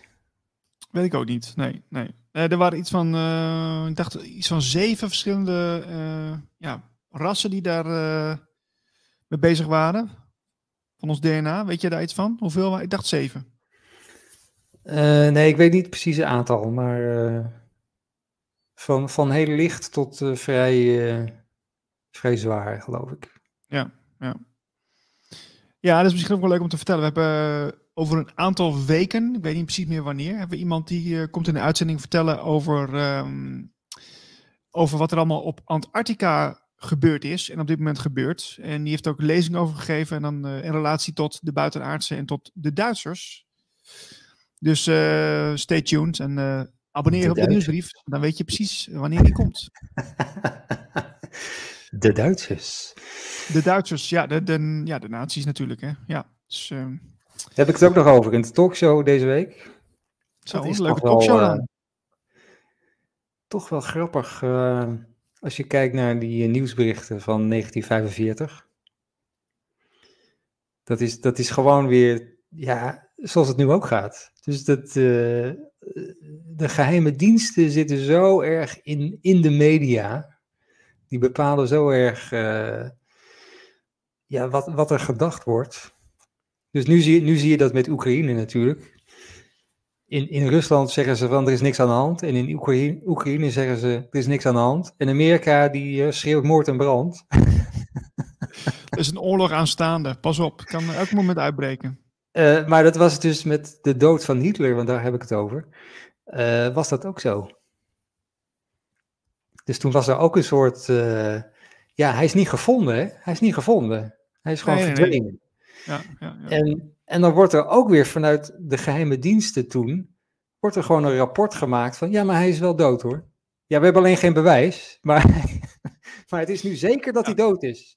Ja, maar dat, dat zie je dus nu ook steeds weer. Ik had laatst ook die man, uh, die Amerikaanse persvoorlichter, uh, die uh, wat vragen moest beantwoorden over het Oekraïne-Rusland verhaal. Heb je dat ook gezien? Heb ik, heb en dan ook, ook meegenomen daarin, ja. Ja, ja, en die gewoon zegt van ja, ja, nee, we hebben een rapport vastgesteld. Ja, waar is het rapport? Waar is het bewijs dan? Zegt die journalist. Ja, nee, maar dan moet je gewoon maar aannemen. Ja, ja, hallo. dat is toch geen bewijs? Nee, maar toch is het zo. Oh, oké. Okay. Ja, ja, ja, ja. Zo kan ook wel een persverlichter zijn. Ja, er was één journalist die een beetje wakker was. De rest uh, was in slaap. Dus, uh... Precies. Um, Oké, okay. uh, dat is dat. verder, hè? hebben we verder nog dingen die we even moeten vermelden? Um... Nou, we hebben, we hebben flink wat kijkers op dit moment. Leuk. Dus we moeten, ja... Ik denk, we gaan gewoon maar door zolang we kijkers hebben. Maar... Ja, nee, prima. We, we, we hebben nog even tijd. Ik, ga dan even hardlopen straks, zoals je niet erg vindt. Maar dat, uh, dat is later vanmiddag. Um, ja, we hadden het over het ego. We hadden het over... Uh, oh, er komt een reactie trouwens. Uh, Antarctica kan wel eens het verbond zijn met onder andere de Mier-ET's. Oh ja, de anti, de... Ja, de, de, de insectoïden. Uh... Insectoids, ja. Insectoids, ja. Ja, daar heeft Simon Parks ook heel veel over verteld, hè? Met, uh, in zijn podcast. En ook wel over um, ja, reptilians, Draco reptilians en zo. Interessant hoor. Dus uh, ik, ik vind het wel leuke informatie. Wat zijn? Wie is dat? Uh, Simon Parks. Simon Parks, oké. Okay. Ja. Dus um, ja, um, oké. Okay. Nou ja, en wat ook nog leuk is om te vertellen, dat komt in mei pas. Ik heb een interessante gast gevonden. Die gaat binnenkort in de uitzending vertellen over ET-channeling. Eh, e uh, heb jij wel eens het gevoel gehad dat je in een meditatie zat, Marlijn, en dat je informatie kreeg van, uh, ja, van, van, van, van iets wat niet van, van de aarde afkomstig is? Nee. Nee. Nee, ik, ik ken wel mensen die, die die energie kunnen voelen. Dus die, eh, die voelen echt van, hey, dit is geen aardse energie, dit is, uh, dit is een soort kosmische energie. Een soort buitenaards. Het is, het is ook niet, uh, het voelt niet menselijk, zeg maar. Mm. Dus dat klinkt altijd een beetje eng. Maar uh, er zijn mensen die dat inderdaad kunnen voelen, maar dat heb ik zelf nooit gehad. Ja, ik ben een keer met een vriend, uh, ging ik ergens op het terras zitten. En uh, hij is heel in connectie met Arcturians. Um, en toen zaten we op het terras en toen... Hoe, hoe gaat het met de Arcturians eigenlijk? nou, volgens mij wel goed. Ze, het schijnt dat ze weer hier zijn. Ik weet, ik weet dat niet uit, betrouwbare bronnen, maar dat wordt dan gezegd. Maar even het verhaal wat ik wilde vertellen. um, Ja, uh, hij heeft dus die, die uh, wezens dus gezien toen, ik, um, toen, toen wij daar op het trasje zaten. Toen zag je daar gewoon een groepje staan, ook in, in ja, specifieke kleding die ze aan hadden. En uh, dus dit is, volgens hem was die aanwezigheid, en hij heeft het ook letterlijk gezien. Dus en er zijn steeds meer mensen die dat dus kunnen waarnemen, omdat die, ja, die energie op aarde die verandert ook. Hè?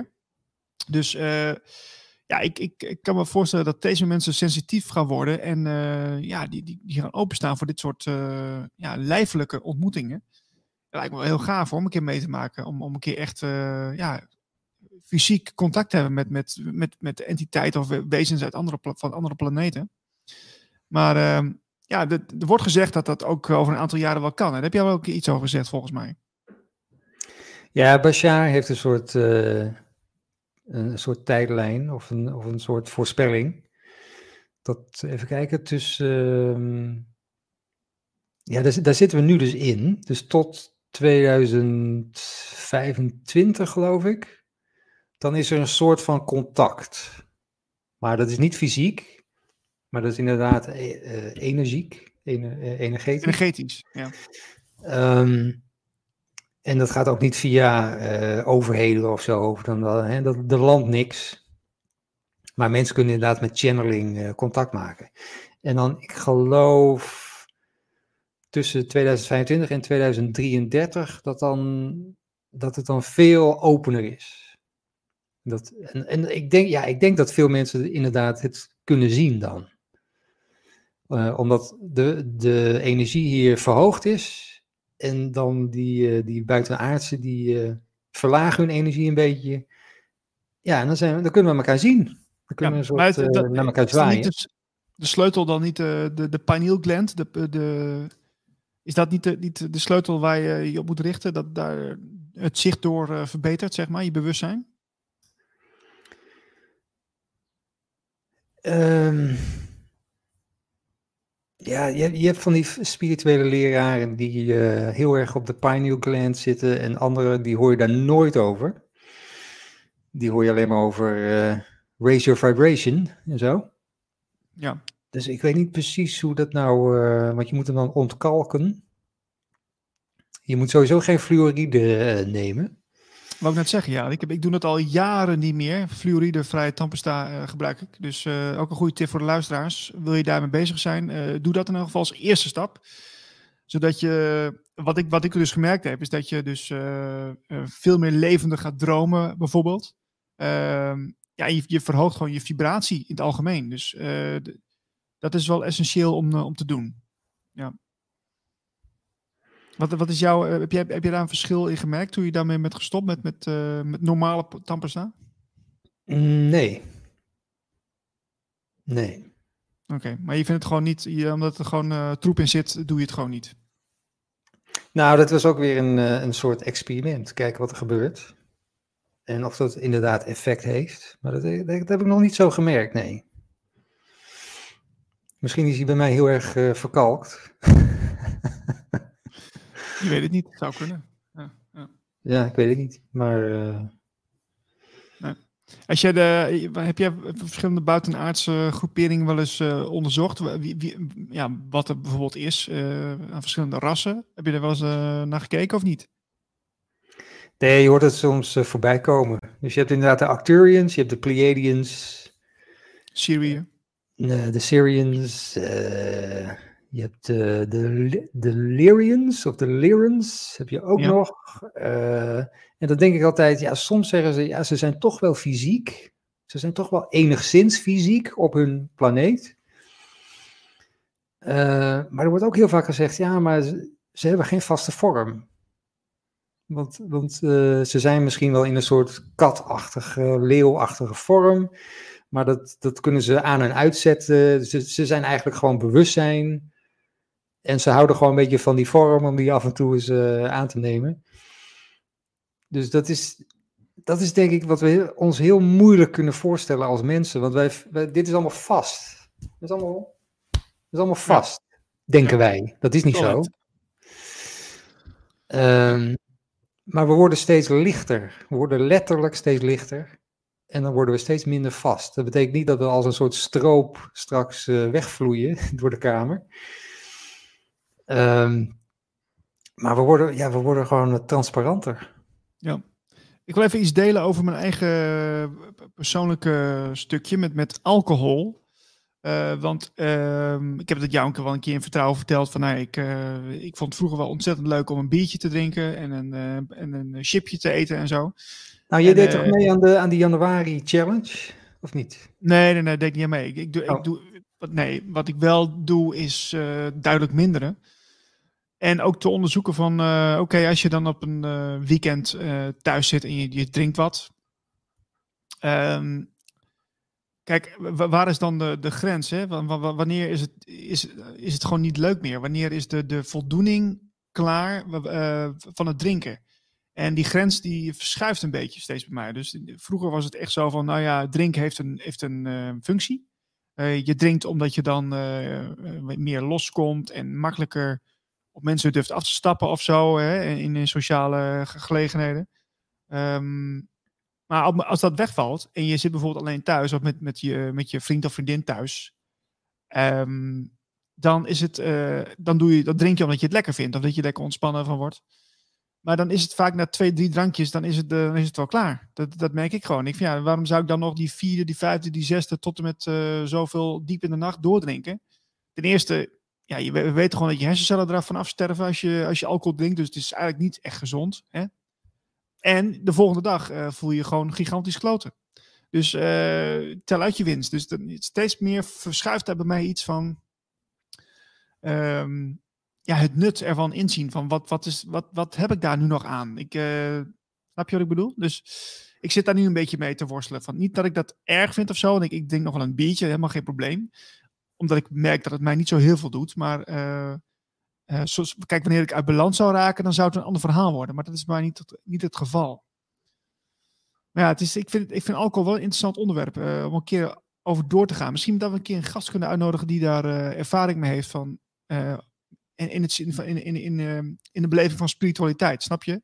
Dat we daar eens een keer naar kunnen kijken. Wat doet alcohol nou echt met je? En kan dat op een bepaalde manier samengaan met, met spiritualiteit of spirituele groei? Ja, nou ja het, is een verdoving. Het verdooft alcohol. En volgens mij zit je ook niet helemaal meer uh, goed in je lichaam. Dus dat betekent dat je hadden we daar laatst ook niet over? Dat je, dat je een soort gaten krijgt in je aura. Omdat je er gewoon niet goed in je lichaam zit, helemaal energetisch.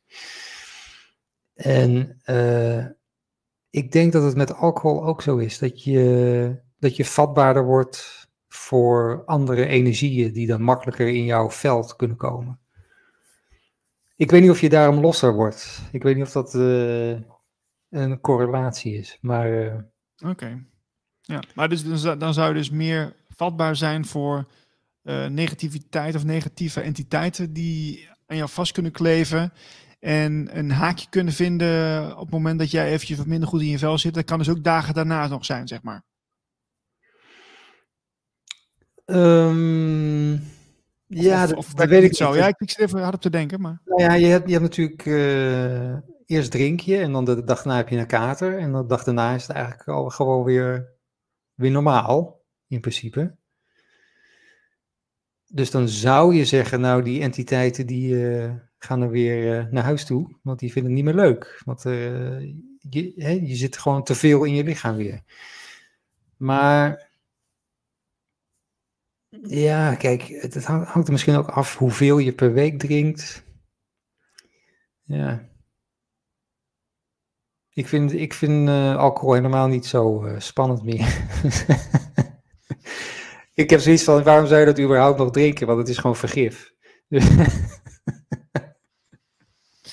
ja, nee, dat, dat, is natuurlijk ook wel zo. Ja. Maar ja, dus met, kijk, ik, ik heb bijvoorbeeld nooit gerookt. Dat is weer, ik heb ook nog nooit iets met drugs gedaan. Dat is dan weer uh, een ander verhaal. daar, heb ik, daar heb ik nooit de behoefte gevoeld om daar iets mee te doen. Ehm, ik ben laatst wel gevraagd eh, om een uh, ayahuasca-sessie te doen bij iemand. Maar daar, uh, ja, daar voel ik ook eigenlijk helemaal niks voor. Ik, uh, ik, ik, ja, nieuwsgierigheid heb ik niet zo. Want ik weet dat ik als ik, als ik zelf ehm, in een hogere frequentie kom, dat ik zelf heel veel dingen kan ervaren zonder dat ik daar iets voor nodig heb. Dus ik kan het in mezelf gewoon zoeken en ik weet dat ik dat kan. Dus en om daar weer een hele sessie voor te doen, dan betaal je ook weer een godsvermogen natuurlijk. Met allerlei uh, hoer. Nou ja, dat, daar kun je natuurlijk voor kiezen. Dus ik denk dat het wel een mooie ervaring is. Maar ja, goed, niet voor mij. En jij? Ik sta er een beetje hetzelfde in. Het is, het is juist nu Ehm, ik, ben, ik ben mezelf heel erg aan het trainen om uh, de laatste, nou ja, dit is ook weer heel erg nieuw, de laatste twee weken, om heel erg in mijn lichaam te blijven en dan te zeggen van, mijn lichaam is het belangrijkste. Dus je, de buitenwereld maakt allemaal niet uit. Tenminste, maakt wel uit. En het, je ziet wel wat er gebeurt ook. Je, bent niet, uh, je zweeft niet of zo. Uh, maar je lichaam is het belangrijkste. Dus je, je luistert echt naar je gevoel. En op zo'n manier dat je het niet gaat beoordelen. Van oké, dit is niet goed wat ik nu voel. Uh, dat doe je dus niet. Um, en dan ben je heel, heel erg gegrond, word je daardoor. En word je, heel, je wordt er ook rustiger van. En je hebt meer vertrouwen. En uh, je, je bent niet meer zo bezig met uh, verwachtingen van anderen en al dat soort dingen. Want je lichaam is het belangrijkste. En dat is en gegrond, denk, hè? Wat, wat is dat precies? Kun je dat iets meer uitleggen? gegrond, ja, je bent gewoon meer hier. Je bent meer hier en je bent meer hier in het nu. Dat kan ook niet anders, want je kan alleen maar in het nu voelen. Dus, en ik denk als je inderdaad ayahuasca neemt en zo, dan ga je er weer uit. ja, op zich toch niet erg, een keer zo'n zo ervaring. Op zich niet erg, denk ik, maar... Nee, op zich niet erg. is. Nee, op zich niet erg, maar uh, wat dat betreft is, is het ook niet zo heel erg mijn interesse om dat te doen. Nee. We hadden net, ik kreeg net een vraag binnen, toch? Of een opmerking van iemand? Dat had ik van gemist. Uh, Buddy Daler. Oh ja, ik zie hier, uh, die zegt, uh, alcohol is het oproepen van al ghul spiritualiteiten. Ja, dus, dus dat zijn die negativiteit volgens mij. Hè? Wat er, er wordt gezegd, elke inspiratie komt van je hoger zelf. Ons ingeestelijk spiritueel zielsrijk zijn is van buitenaards komaf we channelen vaak onbewust. Ja, dat, dat geloof ik trouwens ook wel. Ik, dat ik, ik krijg soms ook wel eens ingevingen. En, en ik had vanmorgen trouwens ook weer een, uh, een moment. Dat ik, uh, vlak voordat ik wakker werd, dat ik eventjes een stem hoorde van een. Ja, dat voelde dan een beetje meer vrouwelijk dan mannelijk. Maar misschien is dat wel een beetje mijn perceptie. Maar dat voelde vrouwelijk. En die, die zei iets en dat, ik weet niet meer wat het was. Maar het was gewoon even heel kort. Een soort aanwezigheid. En. Uh, um, dat dat onbewust vaak gaat. Dat, dat, geloof ik wel, ja. ja. Ik zag laatst ook weer een, uh, een YouTube-documentaire, korte, korte documentaire over De Laas. Ken jij De Laas? nee. nee. Dat was een, uh, een Brits bandje in 1990. Oh, ja, ja, die ken ik wel nu zegt ja. Ja, ja die, een, die hadden één hitje, hè? Eén hitje, één hitje. Uh, There She Goes, volgens mij. Ja, There ja, ja, ja. De Lala's um, nog, de Lala's? Nee, de Laas. oh, ik dacht de la Oké, okay, ja, ik, ik, ken het wel, ja. ja. En uh, er was een heel gedoe met die band, want ze hebben maar één album uh, gemaakt. En de, de leadzanger zegt ook van, ja, je moet, dat helemaal niet, je moet er helemaal niet naar luisteren. Ik hoop dat het gewoon vergeten wordt, het album. En dan mag, mag niemand meer naar luisteren ook. maar waarom zegt hij dat nou? Ja. Omdat hij, uh, want er waren stukjes interviews met hem uit de jaren negentig, uh, waarin hij zei van, ja, ik, ik, krijg, ik krijg het puur binnen. Ik krijg de inspiratie om muziek te maken puur binnen. Een soort channel uh, van boven. En dat moet, dat moet er ook puur, moet dat gespeeld worden en vastgelegd worden. En al die, al die technici in de studio en de producers en zo, ja, die gaan er wat anders van maken. Die gaan ermee clearen en die gaat, gaat proberen te veranderen. Maar je moet het juist niet veranderen. Je moet het zo puur mogelijk laten. Ja. Um, dus dat is, dat is pure channeling. En daarom zei hij ook van ja, ik ben helemaal niet uh, tevreden met dit album. Want het is gewoon eigenlijk. Uh, die, die pure inspiratie is eigenlijk verpest. Door, doordat je toch weer met je hoofd en anderen ook weer met hun hoofd gaan er die, die, gaan er iets van maken. Die gaan, die gaan er iets... Uh... Gaan lekker overproduceren en lekker weer ja. dingen aan toevoegen. En, uh, ja. Nou, je, je hebt nu ook de nieuwe trailer van uh, Lord of the Rings. Komt een nieuwe serie ja, aan, hè? Ik heb hem gezien. Wat, wat vond je van die trailer eigenlijk? Ja, vreselijk. En mijn vriendin die keek, die keek er ook naar. Die zei van, ik heb helemaal geen gevoel gehad dat het over Lord of the Rings ging. Dat was meer gewoon zo'n fantasy film, leek het wel, hè? Nee, het lijkt, het lijkt op een soort computerspel. Ja. En dat, dat was trouwens wel het grappige, want uh, op YouTube heb je een paar, zeg maar, officiële kanalen van Amazon. Het is van Amazon. Um, dus van Amerika en van Amazon UK en zo, die hebben allemaal die trailer erop staan. Bij al die video's, ik weet niet of dat nu nog steeds zo is, want meestal halen ze dat eraf of ze zetten de comments zetten ze uit. Maar bij al die video's, nou, lijsten van reacties, allemaal met hetzelfde. Misschien kan ik wel, ik kan misschien wel even kijken of het bestaat. Maar de, in al die comments staat dezelfde tekst. Ja, verbaast me helemaal niks trouwens. En oh, dezelfde tekst ook. Dezelfde tekst en dat is een quote van J.R.R. Tolkien zelf. Ik zal even kijken of ik... Ja, nee, laat maar zien. Uh, maar dat, zijn dan comments van mensen zelf, bedoel je? Of bedoel je de tekst die bij de subscription, subscription uh, staat? Nee, nee, nee, de, de, de reacties van, uh, van de kijkers. Oké. Okay. ben je een beetje een fantasy, uh, een fantasy fan, uh, Marlijn?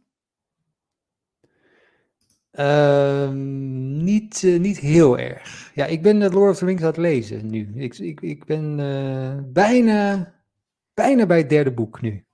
Oké. Okay. Ja. En het Engels of het Nederlands? In het, in het Engels. En er staan allemaal spiritueel. Vooral, vooral het eerste boek is heel spiritueel. En dat is allemaal dus niet in de film terechtgekomen. Uiteraard niet. Uh, oh ja, dit is hem. Dit is de zin van Tolkien. Uh, de quote. Kun je het even laten zien ook? Want uh, we zien het nog niet in beeld. kan het niet? Kijk, ja, dat kan wel. Leuk voor de luisteraar. En kijker even, even, even meepikken nog. Le leuk voor de luisteraar, ja. De, voor de luisteraar op deze dinsdagmiddag. Ah, kijk, er komt wat aan. Ja. Oh, de trailer staat er ook bij. I see this quote a lot in the comments under the new Amazon The Rings of Power teaser trailer. Ja, dat is dus alleen maar deze quote. Evil cannot create anything new. They can only corrupt and ruin what good forces have invented or made. Dus alleen maar die ene zin onder de video. Wauw. Uh, dat, is wel, dat, is wel, dat is wel bizar, toch?